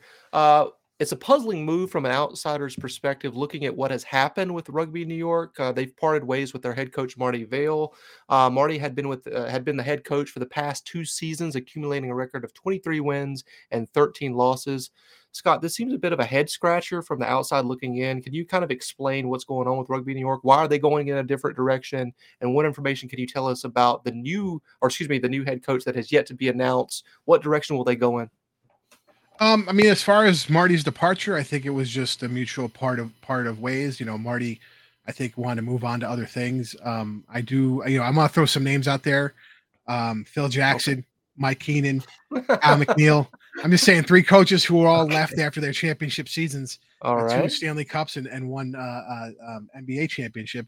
So it's not as crazy as, as you think sometimes. And there's been a lot of coaches recently who've had successful runs into the playoffs, and they might have not have won the championship, but then have been let go or left by teams. But I think all they're looking to do is to make sure that there's synergy within the team, that they're they're fielding the team they want to field based upon the type of offense they want to run. Um, you know, on on on. With ball in hand, they're looking to do a you know variety of things in the back line, but also keep that that solid set piece play, that northern hemisphere play up front, mm-hmm. and that southern hemisphere back line play, and kind of meld it together. And I think they just want somebody who's going to continue with that vision and, and have it run with the guys that they, that Stephen Lewis gets for the team. Makes sense for sure. I mean, that they wouldn't want to have somebody that that's focused in on their vision of how they want to pursue things on the pitch. Um, it's a slightly concerning, though, at least from my perspective, where the Free Jacks have just brought in a lot of their development guys and some of their guys that they want to get more work in. They're practicing like literally right now. We just saw a video posted uh, today of last night's little practice session that they had. Is it a bit of a concern to you that they haven't named a head coach yet? Not really. Um, okay. Just because they haven't announced a head coach doesn't mean there's not a head coach. Um, and it's Fair. funny. This is a gripe that people had during the draft about teams that didn't have a head coach that were drafting players, which I said, well, that's the reason you have a general manager is that's to right. select yep. those, those, those people. Yep. And you have directors of rugby and you have C E Os and things like that. Mm-hmm. Um, so, you know, the head coach is just there to really get them going uh, on the practice pitch and on the field. And I gotta be honest, until the guys come in after the holiday, it, it does, you know, they can, on in January first, they could, they could announce the head coach. And then, you know, on the fifth, all the guys are going to come in. So like yeah. I said, that I don't, I think they have one. Pretty sure they just haven't announced it yet. That's fair. That's fair for sure. I mean, the preseason doesn't technically start until January, uh, but it's nice to have, you know, the Free Jacks have all of their staff and some of their players are out getting reps in and stuff like that. So it's it's comforting as a Free Jacks fan to see that. But I understand your perspective for sure on that. I mean, you guys are the defending national uh, national well, champions. So, you know. I mean, and the, the the thing, the other thing is, is you guys know with Mystic River and, and the A R P, we had a lot of our players playing for Nyack sure. and Old Blue yep. and Life and Life West. And Mystic and some guys for Mystic River. So I think, you know, especially December, the end of November, December, some guys just want to rest from rugby until they hit that M L R season too. So, you know, makes sense. Let's talk about the draft. You had mentioned it just a little bit earlier there. Uh, New York selected two picks in the twenty twenty-two collegiate draft, including a guy I would have loved to have on the Free Jacks, a, a guy that, uh, has walked through my past growing up there, I guess you could say. Doyle uh, Hodgepath, prop out of Queen's University, Charlotte. Talk about these guys and who do you think will be impact players for New York in twenty twenty-three? Well, I do, I do think uh, Doyle and William Whiteside is the other uh, player they drafted. He's a, mm-hmm. a lock um, out of Lindenwood. Lindenwood, yeah. Um, yeah. Um, and here's the thing, you know, coming in, you're you're going to be with the, the those two positions are with guys who are very um, experienced with Eagles, mm-hmm. with um, playing in, in Super League, uh, Super Rugby and things like that. So I think, will they both make an impact on the field? Yes. If they can get some squad time, there's a lot of senior guys ahead of them. Um, do I think they will start out? They'll start on in the Forge. Yeah. I think they'll start in the, the academy team, but it's those reps in practice against these, these, these good experienced players that's going to get them to where they need to be. Now, Doyle looks like a prop, props like a prop, runs like a center. Yes. Um, has a, actually has a step like a wing. So it's in the open field. He's actually kind of elusive, even though he has a big body shape. Um, the other thing, um, William Whiteside coming in, you know, he's, he's playing with Nick Civetta. He's playing with Nate Brakely. He's playing with, yep. um, now Brad Tucker, uh, cause Will is over, uh, in Super Rugby, you know, mm-hmm. so you have three guys who, you know, Brad's looking to get on the Eagles either this year or next year, depending on his eligibility. And then two starting Eagles at lock, you know, who've come up through a system and, and both have played, Uh, on great teams. So I think, again, it's the experience they're going to get from this team that's going to push them. And then next year, I think, is when they're really going to get their playing time. Yeah, for sure. I mean, it seems like, you know, project guys, nothing wrong with that. That's what you de- uh, you draft these guys to develop them overall. I think Doyle's going to be a force in this league if he can meet that potential that we think that he can be, because, yeah, I think uh, when he started his career out in college, he was a center. They they converted yep. him to a prop. So that's that's very encouraging for sure with his body type. And, uh, yep. Go well, ahead. I was going to say, and New York does have a, a you know, they have guys like uh, um, uh, Connor Buckley, Mm-hmm. Um, you know, and, and things like that, who they do develop and have kept on the team, and they've been getting more and more minutes yes. as they've grown. So, I mean, they, they are trying to take these guys and develop them to get them playing time. You know, it's not just like bring them on the academy and let them go. They want right. to make sure that their progression is good to make sure they're going to play for the team. Sounds good, man. Um, let's talk about the departures though for New York. Uh, some of the names that will be missed by you guys this coming season. Well, I already mentioned Will Tucker going to be missed yes. um, going to the Highlanders. Wilton Rebolo is going to be sorely missed. He is a prop uh, uh, hooker um, out of Brazil. Uh, I believe he's the first Brazilian player to play on Western Force. Um, wow. He's a one. He's a great guy, uh, infectious smile. Two, he's a great rugby player, and having the ability to play, um, you know, prop and hooker, mm-hmm. always a good thing. Um, and you're going to miss that. You know, you're going to miss that swing guy. Um, Even though he was taking a forward player spot, it's, he's an international. You know, he starts for Brazil. That's tough to take. Um, Zach Tuolafu won't be back with us. He's going to be staying in France. Um, he was a great um, teacher at prop, one of those guys who kind of knew he was on that that glory ride of his last couple seasons of playing before he hangs up the boots. Gotcha. Um, you know, but he was a good teacher to the young guys. Um, you know, it's it's tough, but hey, I, like especially Will and and Wilton to. Go and start and play in Super Rugby. Like, this is what we want to see, right? They're going to yes, come here. Right? Exactly. This is okay. This is what we want to see right now. Yeah. That's not what we want to see in the future. But right now, if you can come and, and play and start on Rooney, play a couple seasons, move on to Super Rugby, move on to the French, you know, Pro Two, things like that. Like Dan it's, it's the Bodine Walker year. route, right? Exactly. Yeah. Exactly. You highlight your talents, and then you go somewhere that's going to pay you a lot more money than M L R can right now. Uh, yeah. Exactly, and hopefully by the time the L M R can get you that money, you guys are coming back around to, to, to kind Absolutely. of pay it forward. Yep, for sure. I, I'm in agreement with you one hundred percent. That is right now where we are in the history of the league. Is, is we're not quite there yet, but hopefully if this thing continues growing like we hope it will, we will be there at some point. Um, let's talk about the retained players and the incoming players for New York.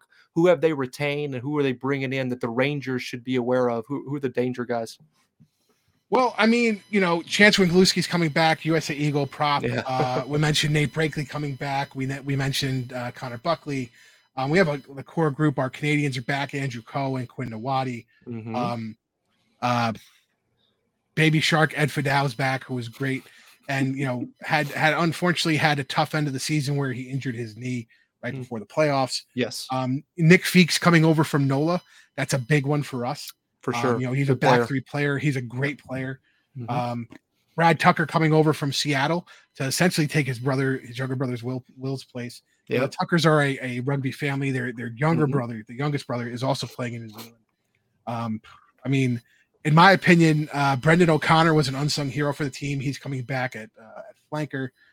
Um, Davite Lange's coming over from Auckland Blues as a prop. That's a big one. Nice, um, nice. You know. So, I mean, we're, we have a bunch of guys coming in. We've retained a bunch of guys. Troy Lockyer's coming back off of injury. He tore um, his hamstring. I believe they're going to announce Pago Heine soon um, after his coming back off of his injury.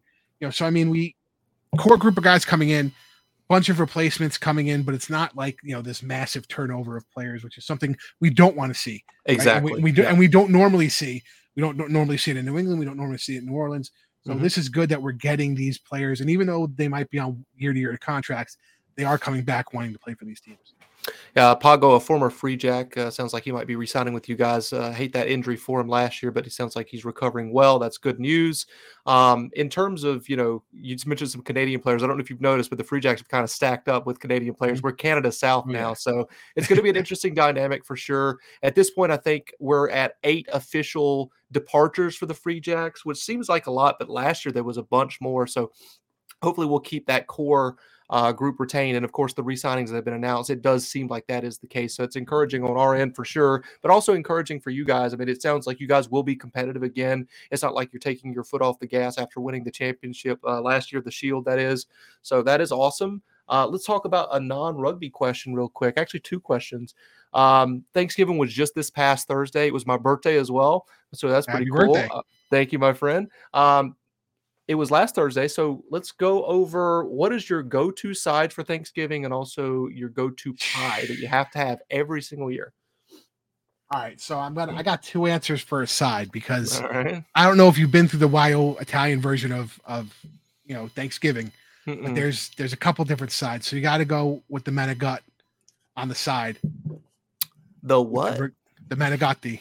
What is that? You never have menegotti? No. It's a uh, like a circular uh, pasta, usually stuffed with ricotta cheese in it and baked. Like oh, a, okay. Uh, like baked stuffed shells, but they're in a cylindrical oh, okay. form. Yeah, menegut. So that would be my Italian side. Uh, my traditional Thanksgiving side would be stuffing. I'm a big stuffing guy. In the bird. Nice. In the bird. Um, and then pie. That's a that's a that's a good one. Um, I am a pie guy. Key yeah. lime pie is my absolute favorite. But if Ooh, I love that. Traditional. We're yeah. going traditional pie. Um, probably pumpkin. Okay. Like a little whipped cream with pumpkin. And then if we're going Italian style, my dad makes an awesome cheesecake. He always brings it out for Thanksgiving.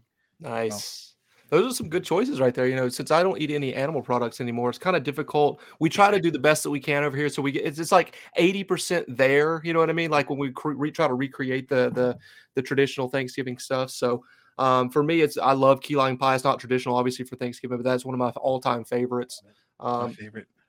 Pecan pie. Huge, you know, obviously a traditional Thanksgiving pie. I, that's my favorite. Always has been, always will be. Uh, for sides. Um, I will say that, where I grew up, we called it dressing, dressing. And that makes no sense. It makes nope. zero sense when you think about it. It's it's literally stuffing. That's that's what it is. Dressing goes on a salad. So I, I think uh, the the South has to take the L on that one. I, I have to agree with the, the Northerners on that. It, it is stuffing. But um, all right, let's get into some silly questions before we get into right. a couple more serious ones here. Um, let's say you win the lottery tonight, right? Uh, and tomorrow you decide to buy Rugby New York. I'm not sure how much money it would cost, but let's say you, you front that money immediately. You, you, you know, get a briefcase and hand it over to the current owners and say, this is yours. I'm taking the club. What is the first thing that you do? What is your, you've got, I'm sure you got a checklist of things. What is the first thing that you do to make your club better? Um, I think what we do is, is secure a better stadium. Obviously, you know, what, mm-hmm. what people don't realize, and they think it's an easy thing when they're outside of New York, you have to think about how tight New York is with the amount of people, right? There's thirty yep. million people in the tri-state area. Yep. That means X amount of high schools, X amount of colleges, X amount of municipal fields. Um, and people don't necessarily want new things coming into their fields and stadiums, especially if, if they don't mm-hmm. understand it. So it's hard to explain to people, hey, we have this rugby team who is a championship team who, you know, is in the fifth year of a new league, who beat COVID like everybody else did in the league, you know, and came through mm-hmm. um, and say, we want to play rugby there, you know, and, and when you, they look up rugby, you know, maybe they're seeing the, the, the two percent hooligan side of rugby and the drinking and all that stuff. And they right. say, I don't want this here, you know, or yeah. they confuse it with soccer and see the hooliganism and mm-hmm. say, I don't want this here because in, in their mind, it's a, it's a European sport. Yeah. You know, so I think that that's the biggest thing I would change. And that's also the biggest hurdle that we have every, you know, season to season here. It's not easy. We don't have just open fields where we can play, you know, and, you know, it's the, the other, the other thing being try putting a grass field in New York or New England all year right. round without resodding it before yeah. the season. And we're starting seasons now in February. So you tell me you're going to resod a field in January? No, you know, not so possible. People be, yeah. People have to be realistic of the yep. fact that this is such a big country that we're stuck with turf, especially in the Northeast, for mm-hmm. forever, as far as far as I'm concerned.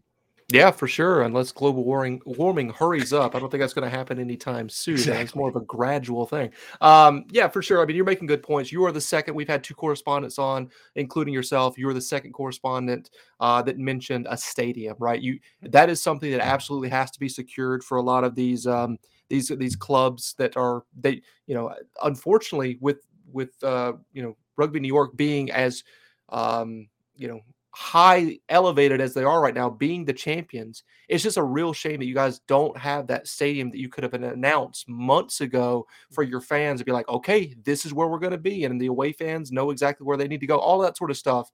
But as you're saying, you know, there's a lot of challenges in the tri-state area for that to. to to come together. And it, you know, it's just is a real shame. So that definitely makes sense as being your number one thing. Getting a rugby specific stadium for New York would be unbelievable. It would be a game Absolutely. changer, right? Absolutely. For sure. Um, next question here. We like, this is more of the G M side of it. Let's say, you know, Stephen Lewis calls you tomorrow and says, you know, I'm retiring, big guy. I'm going to let you take over my duties for you. Um, what is your first move and what position do you strengthen to, and who do you realistically bring in? I would say, I wouldn't say this is strengthening the position as much as it's augmenting the guys we already have there. So center, Jason Emery, who was just re-signed, Fassi Fuatai, who I believe is re-signing, great centers, right? But they're kind of the, the smaller, steppier, shiftier centers. What I would do is, is realistically try and bring back Will Leonard, who's kind of this, the straight shooter, hard charging yeah. center. And again, that's not to say Fassi or Jason aren't great players. I mean, they brought us to a championship paired at the center just about every match.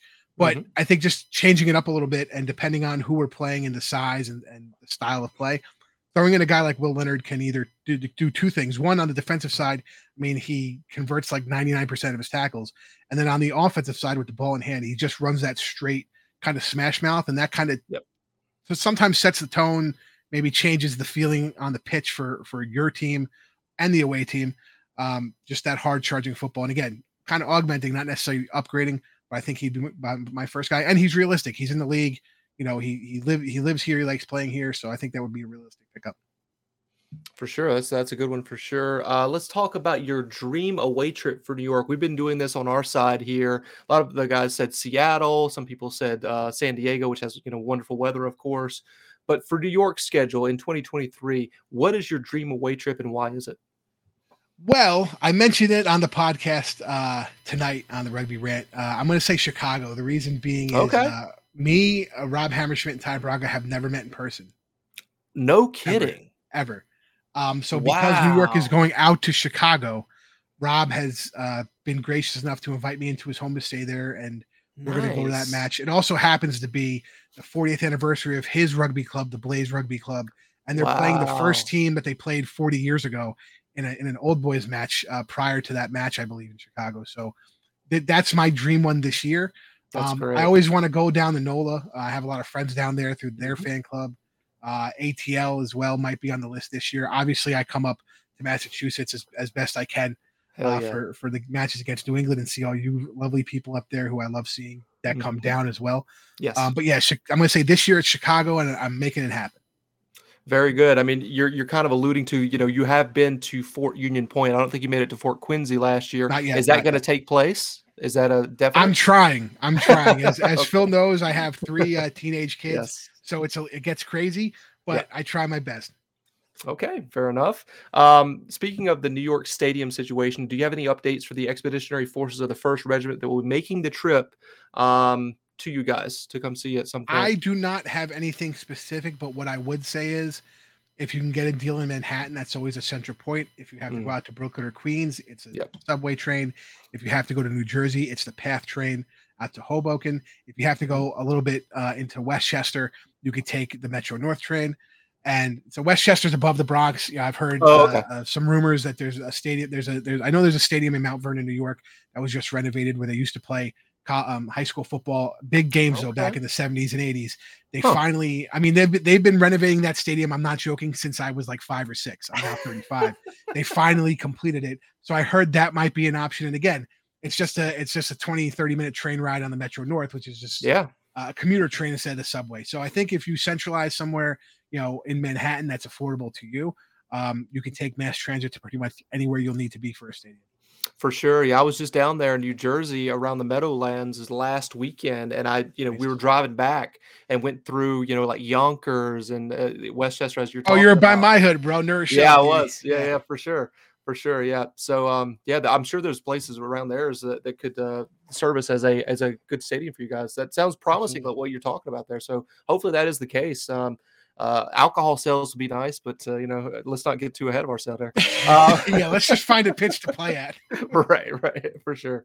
All right. Uh, final difficult question, if you will. What is your way too early win-loss prediction for the regular season for your New York?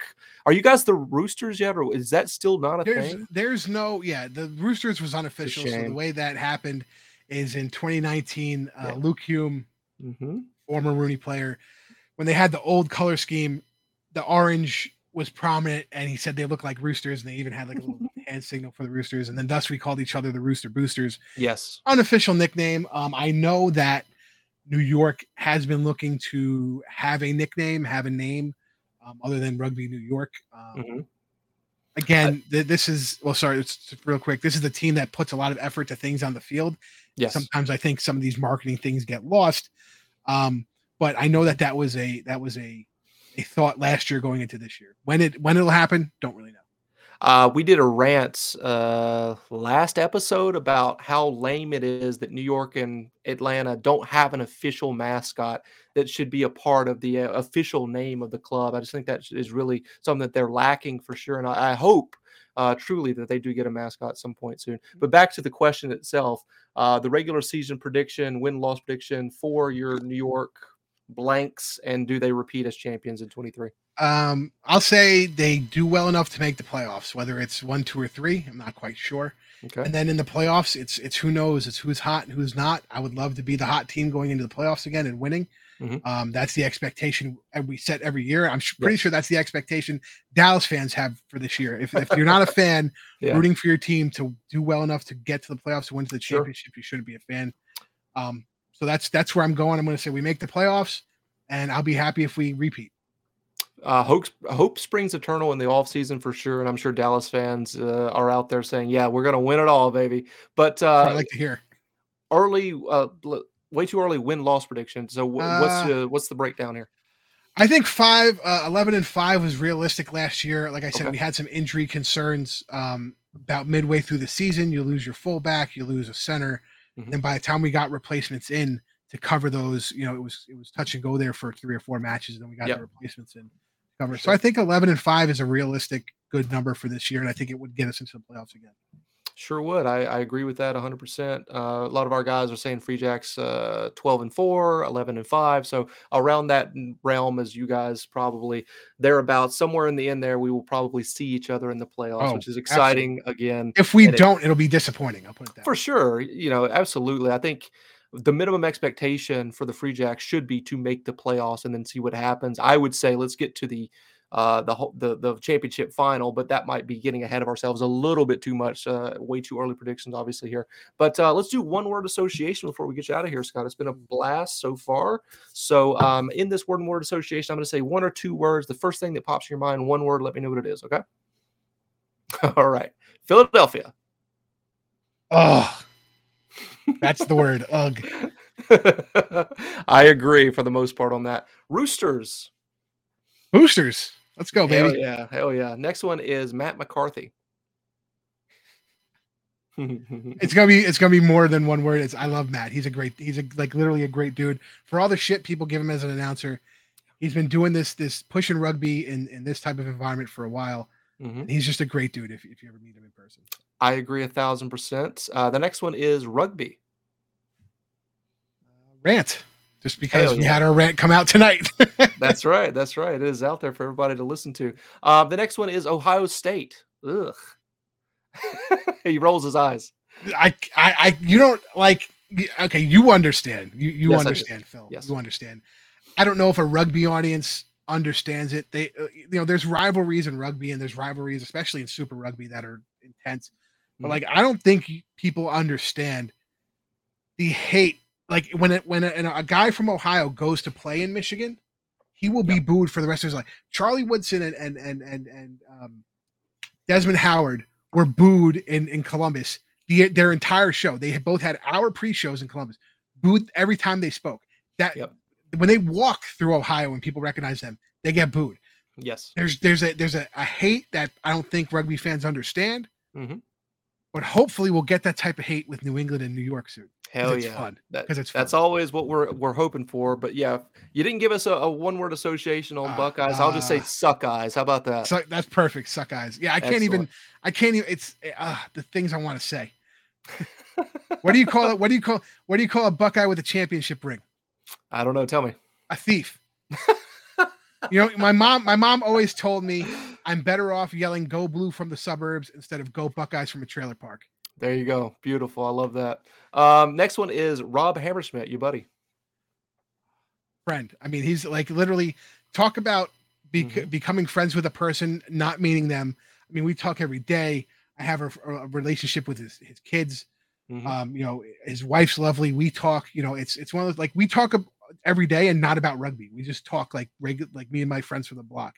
Mm-hmm. It's unbelievable. The relationship me and him have after three years and not never physically meeting each other.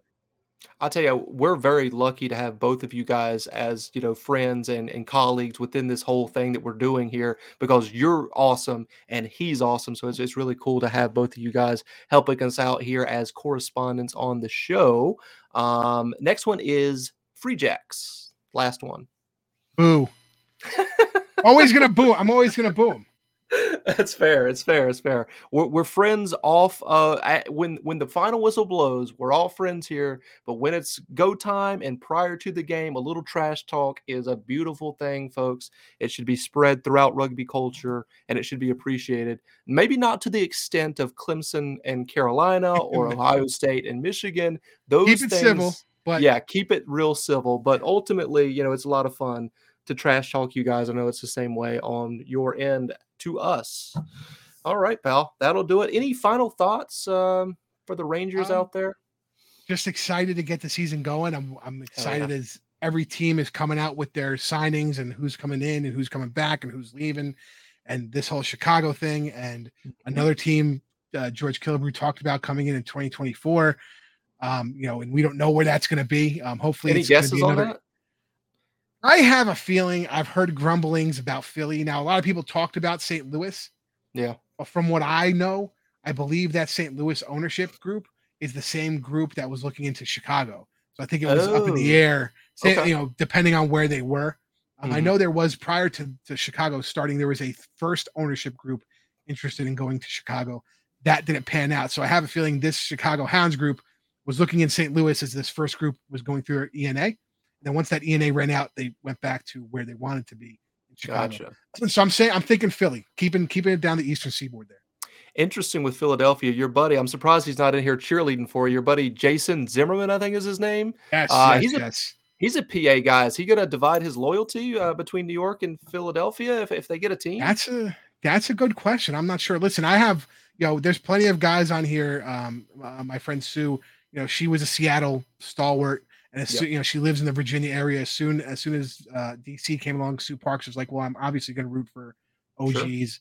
Yeah. Um, you know, so listen, if if I don't mind that, that's one of the things I don't mind. If you're gonna, yeah. if, if a team comes in your area and you're gonna change allegiances, do it that first season, and Makes we're sense. okay in my book. Yeah. For sure. Absolutely. I agree, Scott. This has been a blast as always. Uh, hope to have you on very, very soon here on the. Definitely. I almost forgot the name of the show, the the Jack's Rangers. What the hell? I do another show. It's a collegiate show. But anyway, uh, with that being said, I've got one word for all the Rangers out there in three, two, one. Huzzah. Huzzah, Rangers. This is Phil Harris here at the Jack's Rangers Show. Sorry for that delay. I didn't realize that there was a uh, a fade to black that lasted like what seemed like three seconds there. We've got Bryan Ray as our very special guest on this Stormalong Unfiltered interview here. Bryan is one of the head honchos over there at the America's Rugby News. He is our correspondent that covers Toronto, but he's in Halifax. It doesn't make a lot of sense, but it is what it is. Bryan, how the hell are you? I'm doing all right. Good to be back. Yeah, happy to have you here, of course. Let's talk about Toronto real quick. But actually, before we get to that, let's talk about your personal background with rugby. I know that we've done this before, but for the Rangers out there that might be, this is your their first time seeing you on the screen here. Give us a quick rundown of your personal and rugby background, please. Uh, I started playing rugby a long, long time ago. Yep. Uh, played all through high school, university, men's. I uh, got up to kind of provincial level, but then uh, I've been writing about rugby for almost as long, kind of started long before I was uh, finished playing, also refereed for several years, coached, mm-hmm. uh, blah, blah, blah. I've been around for a while. Uh, we'll put it that. I've been running America's Rugby News since uh, twenty fifteen.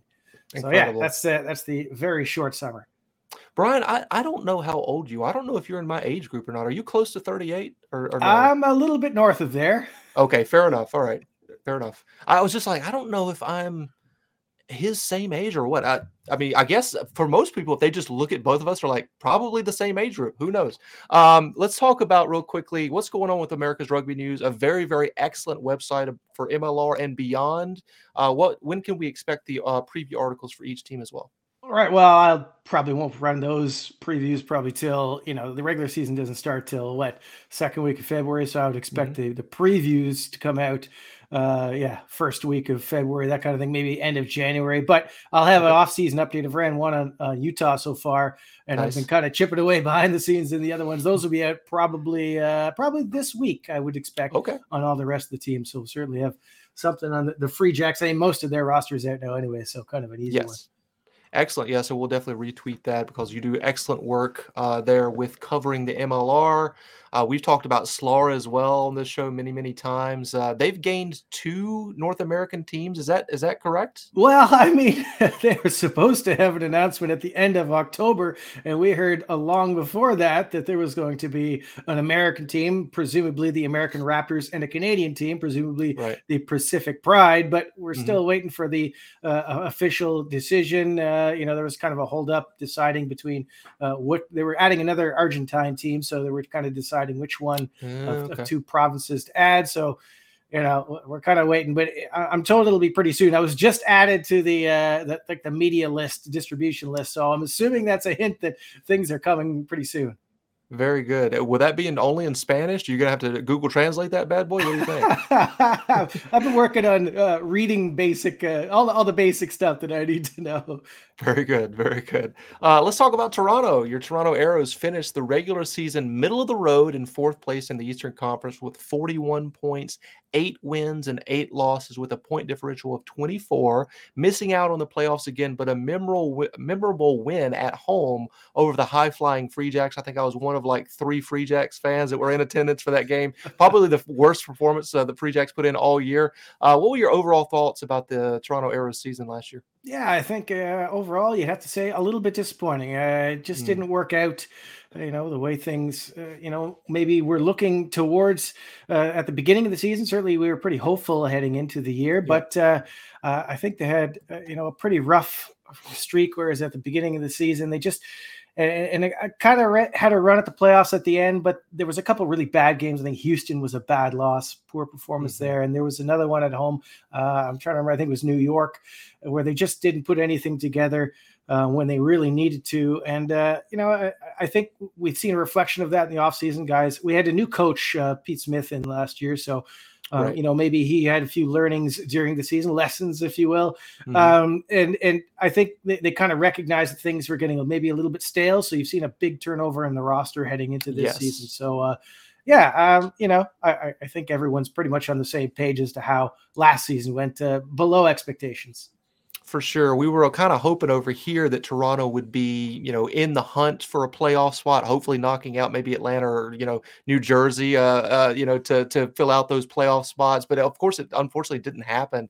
Uh, let's talk about the future, though. Toronto selected three in the collegiate draft this uh, this year. Talk about those guys and what do you think they'll be? Will they be impact players perhaps uh, for twenty twenty-three or, or maybe beyond? No, I think these are all pretty much future guys. Uh, Owen Rutan, the flanker, is their first round guy. And he's the one, I mean, he's the only one of the three who's actually signed to an M L R deal at the moment. And he's okay. definitely, uh, in terms of being ready for M L R, he'd be the one. Uh, good, just hard-nosed flanker. He's captained uh, U B C, good size, can play either side in the scrum. Uh, just seems to be in perpetual motion. So he's one of those guys. Now, I don't think he's going to, you know, come in and, and be a star right away. Um, we got some pretty amazing flankers as it is. Uh, Lucas Rumble, of course, most people are uh, a fan or have, have seen what he yeah. can do with the breakdown, a real pain in the butt.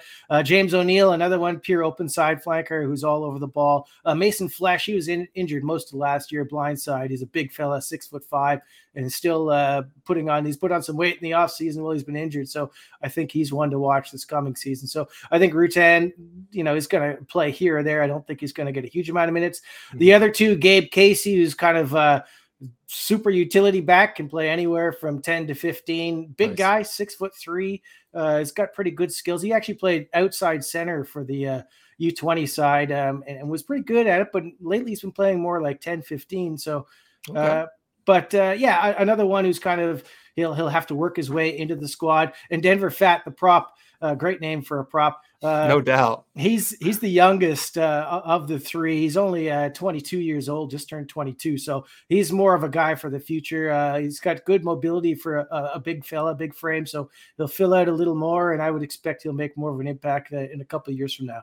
Gotcha. So it sounds like Toronto went with uh, guys that could help them in the future, not right away, which is yeah. perfectly fine. I mean, that's kind of what the draft is for, right? Unless you're in like maybe the first couple picks, or unless you find yourself some sort of gem later on, you're, you're expecting those guys to develop in future years.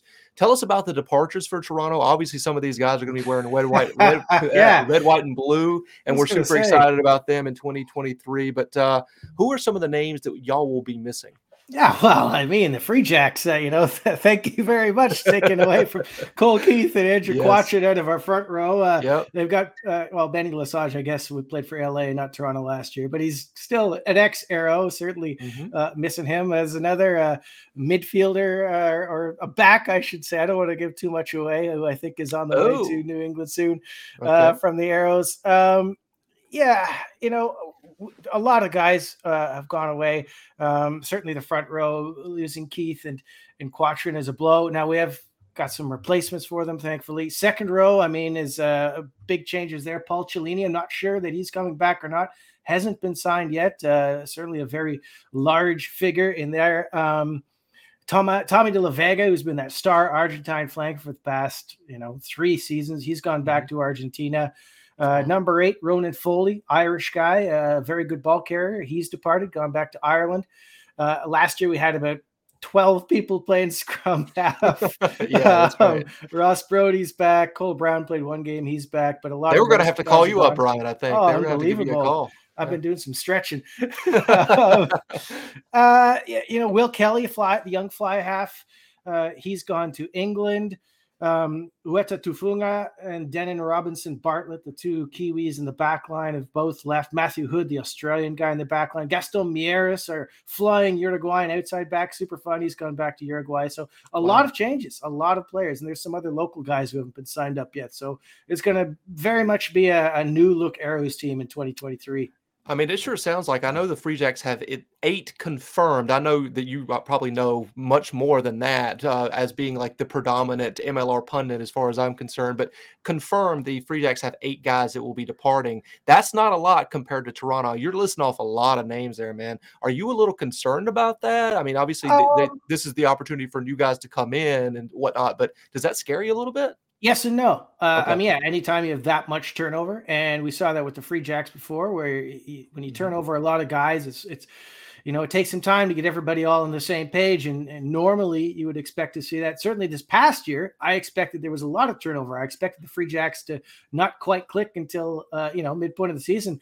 Got that one wrong. Yep. That's a credit to uh, Scott Matthew and the coaching sure. staff. They certainly yeah. had them running from day one, which was very impressive. So I'm hopeful we'll see the same from the Arrows this year, but yeah. uh, we'll see. Maybe the longer preseason will help. But yeah, anytime you get rid of a bunch of, and a lot of these guys who've departed have been there for a while. I mean, you know, mm-hmm. Cole Keith has been a staple on that side. Andrew Quatrin since Quatrin, before yep. they were even the uh, in M L R, right? So Paul Cellini, another one, if he's not back. So, uh, you know, that's that's a big change. It's a little bit daunting, but there is some quality uh, coming in. So, you know, it's just going to take some time to get used to. And we'll see how uh, Pete Smith in his second year as coach adjusts. And I- I'm hearing, you know, Francois Rattier, who is the former Uh, he's coached the men's and women's national teams in this country. Highly, highly esteemed coach. I'm um, hearing he's going to have a little bit more influence in the side. So that's a positive okay. thing if that's happening. So, yeah, still still lots to look forward to this season, but a lot more question marks than we're used to uh, for the Arrows. Yeah, for sure. Uh, let's talk about the retained and incoming players for Toronto. Who are those guys? Who have they retained and who are they bringing in that the Rangers should be aware of? Yeah, well, uh, you know, in the front row, you look at the two Kiwi props, Lolani Faliva. He was more of a reserve last year. He's a gigantic human being. He's one of the biggest guys, if not the biggest in M L R. He's, you know, six five, two eighty-five plus. Woo. Uh, and Isaac Sam, the tight head, who's just a, a rock there, quietly one of the better tight heads in M L R, I thought, last season. Uh, he's back. Jack McRogers, the young uh, hooker who played second string to, to Quatrin, uh, very mobile guy, actually led the team in tries last year. He's back. Uh, Mike Shepard, everybody loves him, uh, the angry beard. Yeah. Uh, you know, he'll be back, and I think he'll have a different role. I don't think he'll be the captain this year. Um, you know, he's getting up there a little bit in age. Adrian Wadden, big six six second row. He's been playing in the offseason. He's been playing in Hong Kong, oh, wow. uh, getting some extra minutes. So that's cool. Good for him. Rumble, everybody knows him.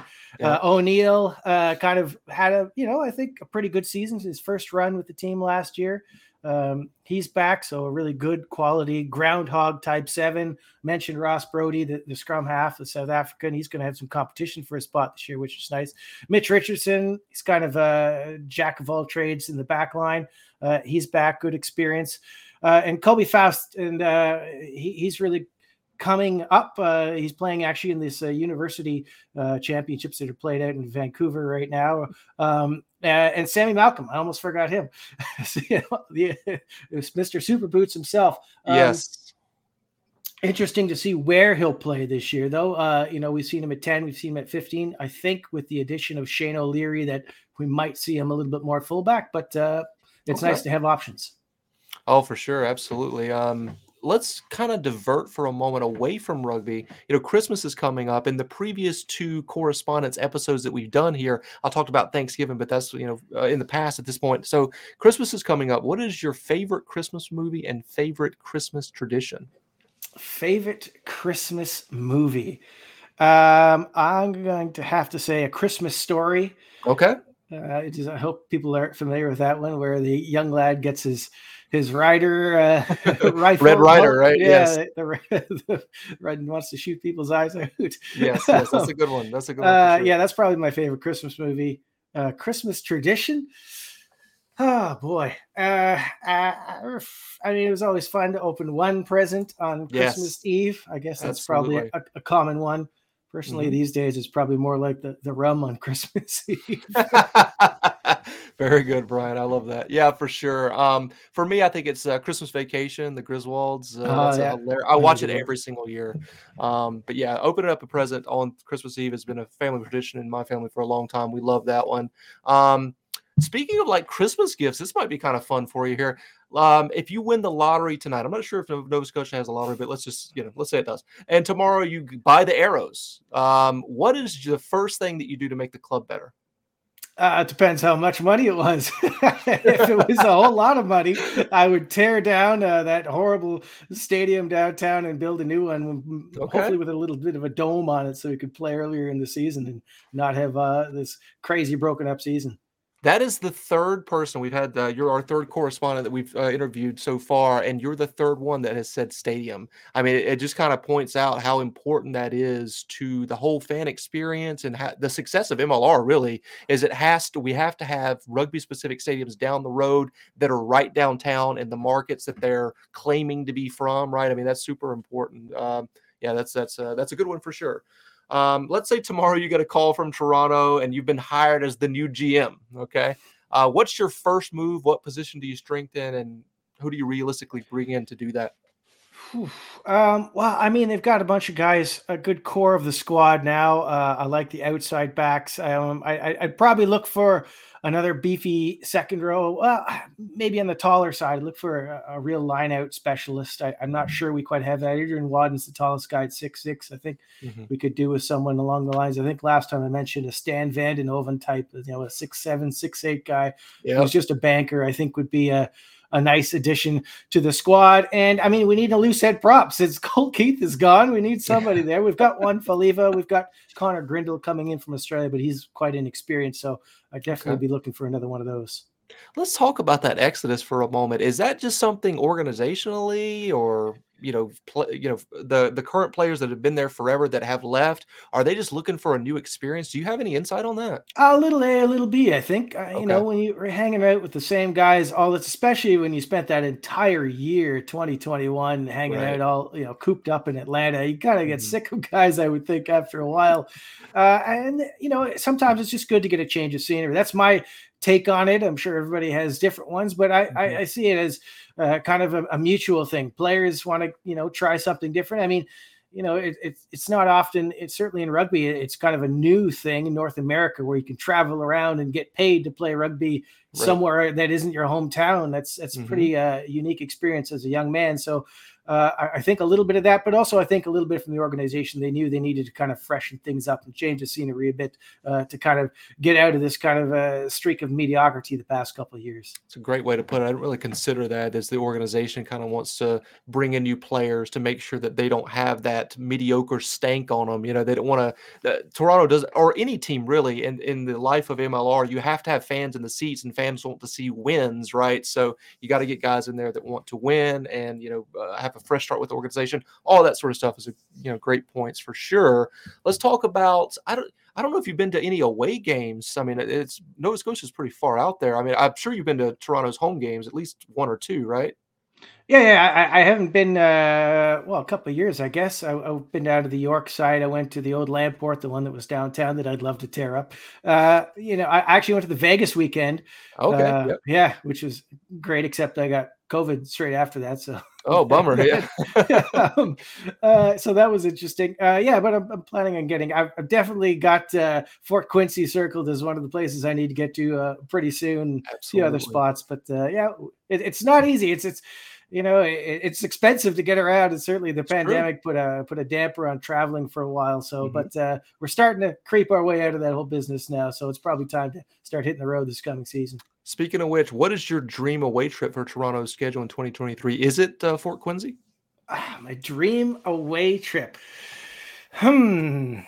Uh, I've, I've never been to New Orleans. I'm dying to get there. Okay. So yeah. I, I'd like to do that one. Certainly, uh, you know, Toronto, Boston, in Boston sounds pretty good. Yeah, Quincy. So uh, yeah, sure. One of those two definitely are up there, I think. Love that. Yeah, I think you're going to get a better atmosphere at Fort Quincy. I mean, we're a little biased up here, but uh, yeah, I think that would be a blast. And you wouldn't have to go that far away. I mean, it's not a huge, huge.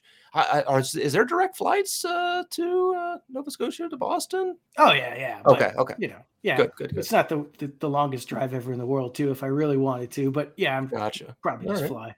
Very good. Very good. Uh, what can we uh, can uh, excuse me. So that was kind of brings me to the point is May twenty-seventh.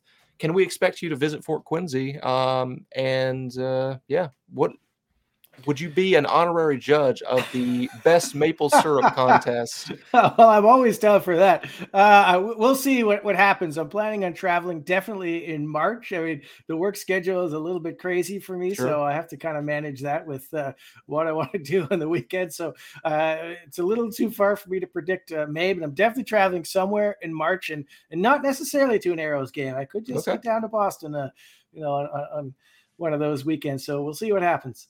Very good, man. Uh, that would be great to have you there as an honorary judge of the maple syrup contest that we want to have, uh, U S A versus Canada. But if you can't make it, maybe next year.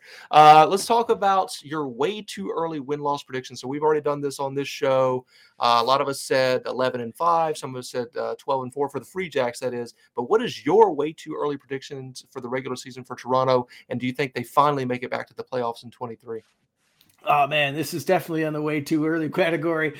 Uh, you know, looking at the other squads, uh, New England looks great. But, uh, again, there's some questions with them. Anytime yes. you're losing, you know, a guy like Bodine Waka, uh, you know, as, sure. as impressed as I am with with with uh, Jason Potros, who's coming in, he's he looks very, very good. Mm-hmm. You know, that's uh, you know, that's a big one. So. Uh, you know, I think there's things to see, and Mitch Jacobson, also an outstanding addition. So I'm, I'm certain yes. that New England will be tough either way. I think Nola is going to be vastly improved this year. Yes. Um, I'm waiting to see who all is coming back to New York. I don't have the inside line on everybody. Certainly they've, you know, Emery and Fuatai and the centers are, are back. And mm-hmm. I'm, I'm assuming that Height and Tan, and we'll see.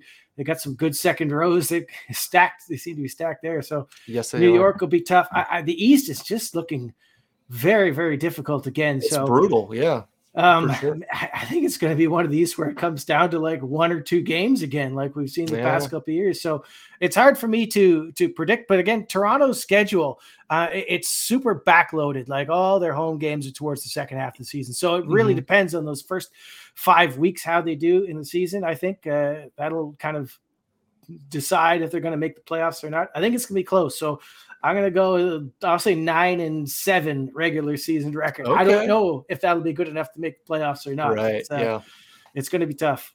It was good enough for Seattle, but they had two teams disqualified yeah. uh, in front of them. So that's something good to an keep, uh, there. Keep a, yeah, for sure. Uh, let's, uh, yeah, I mean, I think that's pretty good. I want to see Toronto improve. Like, I've asked you this before. Are we rivals? And I don't think, I mean, we are in the sense that we're both in the Eastern Conference. And when we play each other, the games matter more than if it was, you know, uh, from one conference to the other. In that sense, we are rivals, but I don't really see you guys as you're, you're too damn friendly. That's what the, for the first and foremost, you guys are too friendly, right? Uh, to be considered rivals. But uh, yeah, I kind of want you guys to do well because I don't like New York. I can't stand them. Excuse me, New Jersey. That's what they should be called. That's where they play. That's probably where they're going to play. So New Jersey and well, Atlanta gets under my skin. It might not be New Jersey this season. Perhaps not. Um, uh, one could hope. I just want them to have alcohol sales. I don't give a damn where they play. They can play in Westchester, Pennsylvania. I don't give a damn. They just need some alcohol in that stadium. Okay. Yeah, but uh, ultimately what I'm saying is, you know, I don't really consider you guys huge rivals, but you well, are in a sense. I, I think this year might be a little different looking at the number of Canadians right. and ex-Arrows on your team. Yeah. So I think that's going to yeah. add a little bit of extra spice in this matchup. I think that's really maybe the Great big point. rivalry that'll be this Great year is New England-Toronto. I think it's going to be a lot of fun. I want to see you guys in the playoffs, uh, just so you can knock New Jersey or Atlanta out of there. Um, that's that's my official position. But yes, it is true that we are Canada South now. You guys are Canada North, so it's like a Canadian Civil War. Um, so it should be very interesting when these two get together. Um, I've got one word association, then we'll get you out of here. So this is the Stormalong one word association. I'm going to say one or two words here, and the first thing that pops in your mind, one word. Let me know what it is. All right, here oh, we go. I'm terrible at this. Canada. Cold. Arrows. Uh, super. All right. The next one is Matt McCarthy. Your boy. Uh, I get this one every I, I always say shiny, so I need a new name, a new one, a new one. Um, let's see. Loud. Yes, I agree. You could always go with smartass too. That's technically two words, but I think it uh, is very descriptive of him. Uh, the next one is going to be rugby.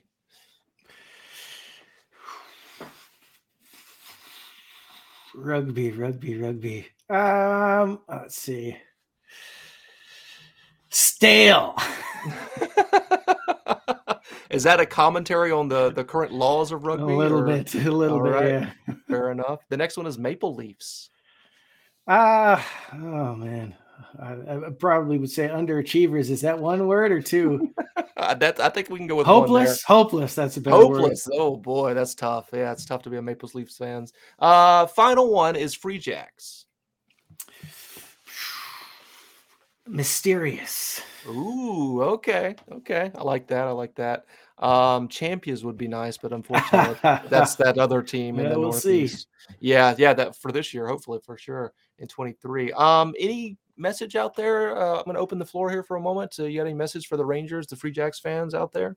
I think you guys have a lot to look forward to. I, you know, Quincy, for Quincy's back. You saw that whole experience last year. I thought that's a, a terrific uh, setup mm-hmm. we've got now. You know, if they can deal with those lines in the fields, it's going to be yes. a real quality venue. So you have that to look for. You know, lots of things going on off the field. They've got this new gym set up, everything all in kind of yep. one location. So that's mm-hmm. really nice. Some really, uh, you know, exciting new additions. We'll see how they, they mix in with the team. And, uh, you know, again, you can send your cards of thanks to the Arrows for sending our best players down there uh, and learn some Canadian while you're at it because you're going to have a lot of them on your team this year. So, right. uh, yeah, I think it's going to be a great year for uh, New England. We'll see if they're, you know, in that title mix again. I, I wouldn't be surprised if they're if they're in the mix. Very encouraging words from our buddy here, Bryan Ray. Bryan, I appreciate you coming on here once again. I've got one word for everybody out there in three, two, one. Huzzah! All right, Rangers, tell us how we did. Send us an email at jacksrangershow at gmail dot com. Interact with us on social media, as I'm, I know so many of you do, on Instagram, Facebook, and Twitter. Please do give us a five-star rating on our Facebook page. We would greatly appreciate that. Really enjoyed talking to all of our correspondents this episode. D C, New Jersey, and Toronto, well represented by John Fitzpatrick, Scott the Big Guy Ferrara, and Bryan Ray. So nice to have have these uh, experts in other M L R markets that we call friends around here, or frenemies, if you will. Really enjoy talking to all three of those lads. Next up is going to be Rivals Part two. You can expect that one after the thirteenth of December. And then we roll right into some more of the Way Too Early episodes that will include Free Jack staff members. And from there, we're in the preseason in early January. So there will be quite a few more episodes here, at least two more episodes in the month of December before we get cranked up into the preseason. Really exciting times to be a Free Jack fan, a Ranger, if you will, as the player announcements continue to come in, as this team is finalized, the roster being finalized. A lot to be excited about here at the Jack's Rangers show for our Free Jacks in twenty twenty-three. With that being said, I just want to appreciate everybody out there riding along with us in the offseason here. And I've got a couple words for you, and then I'll trot on off into the sunset here. Go Free Jacks. Saddle up. Let's ride. Huzzah!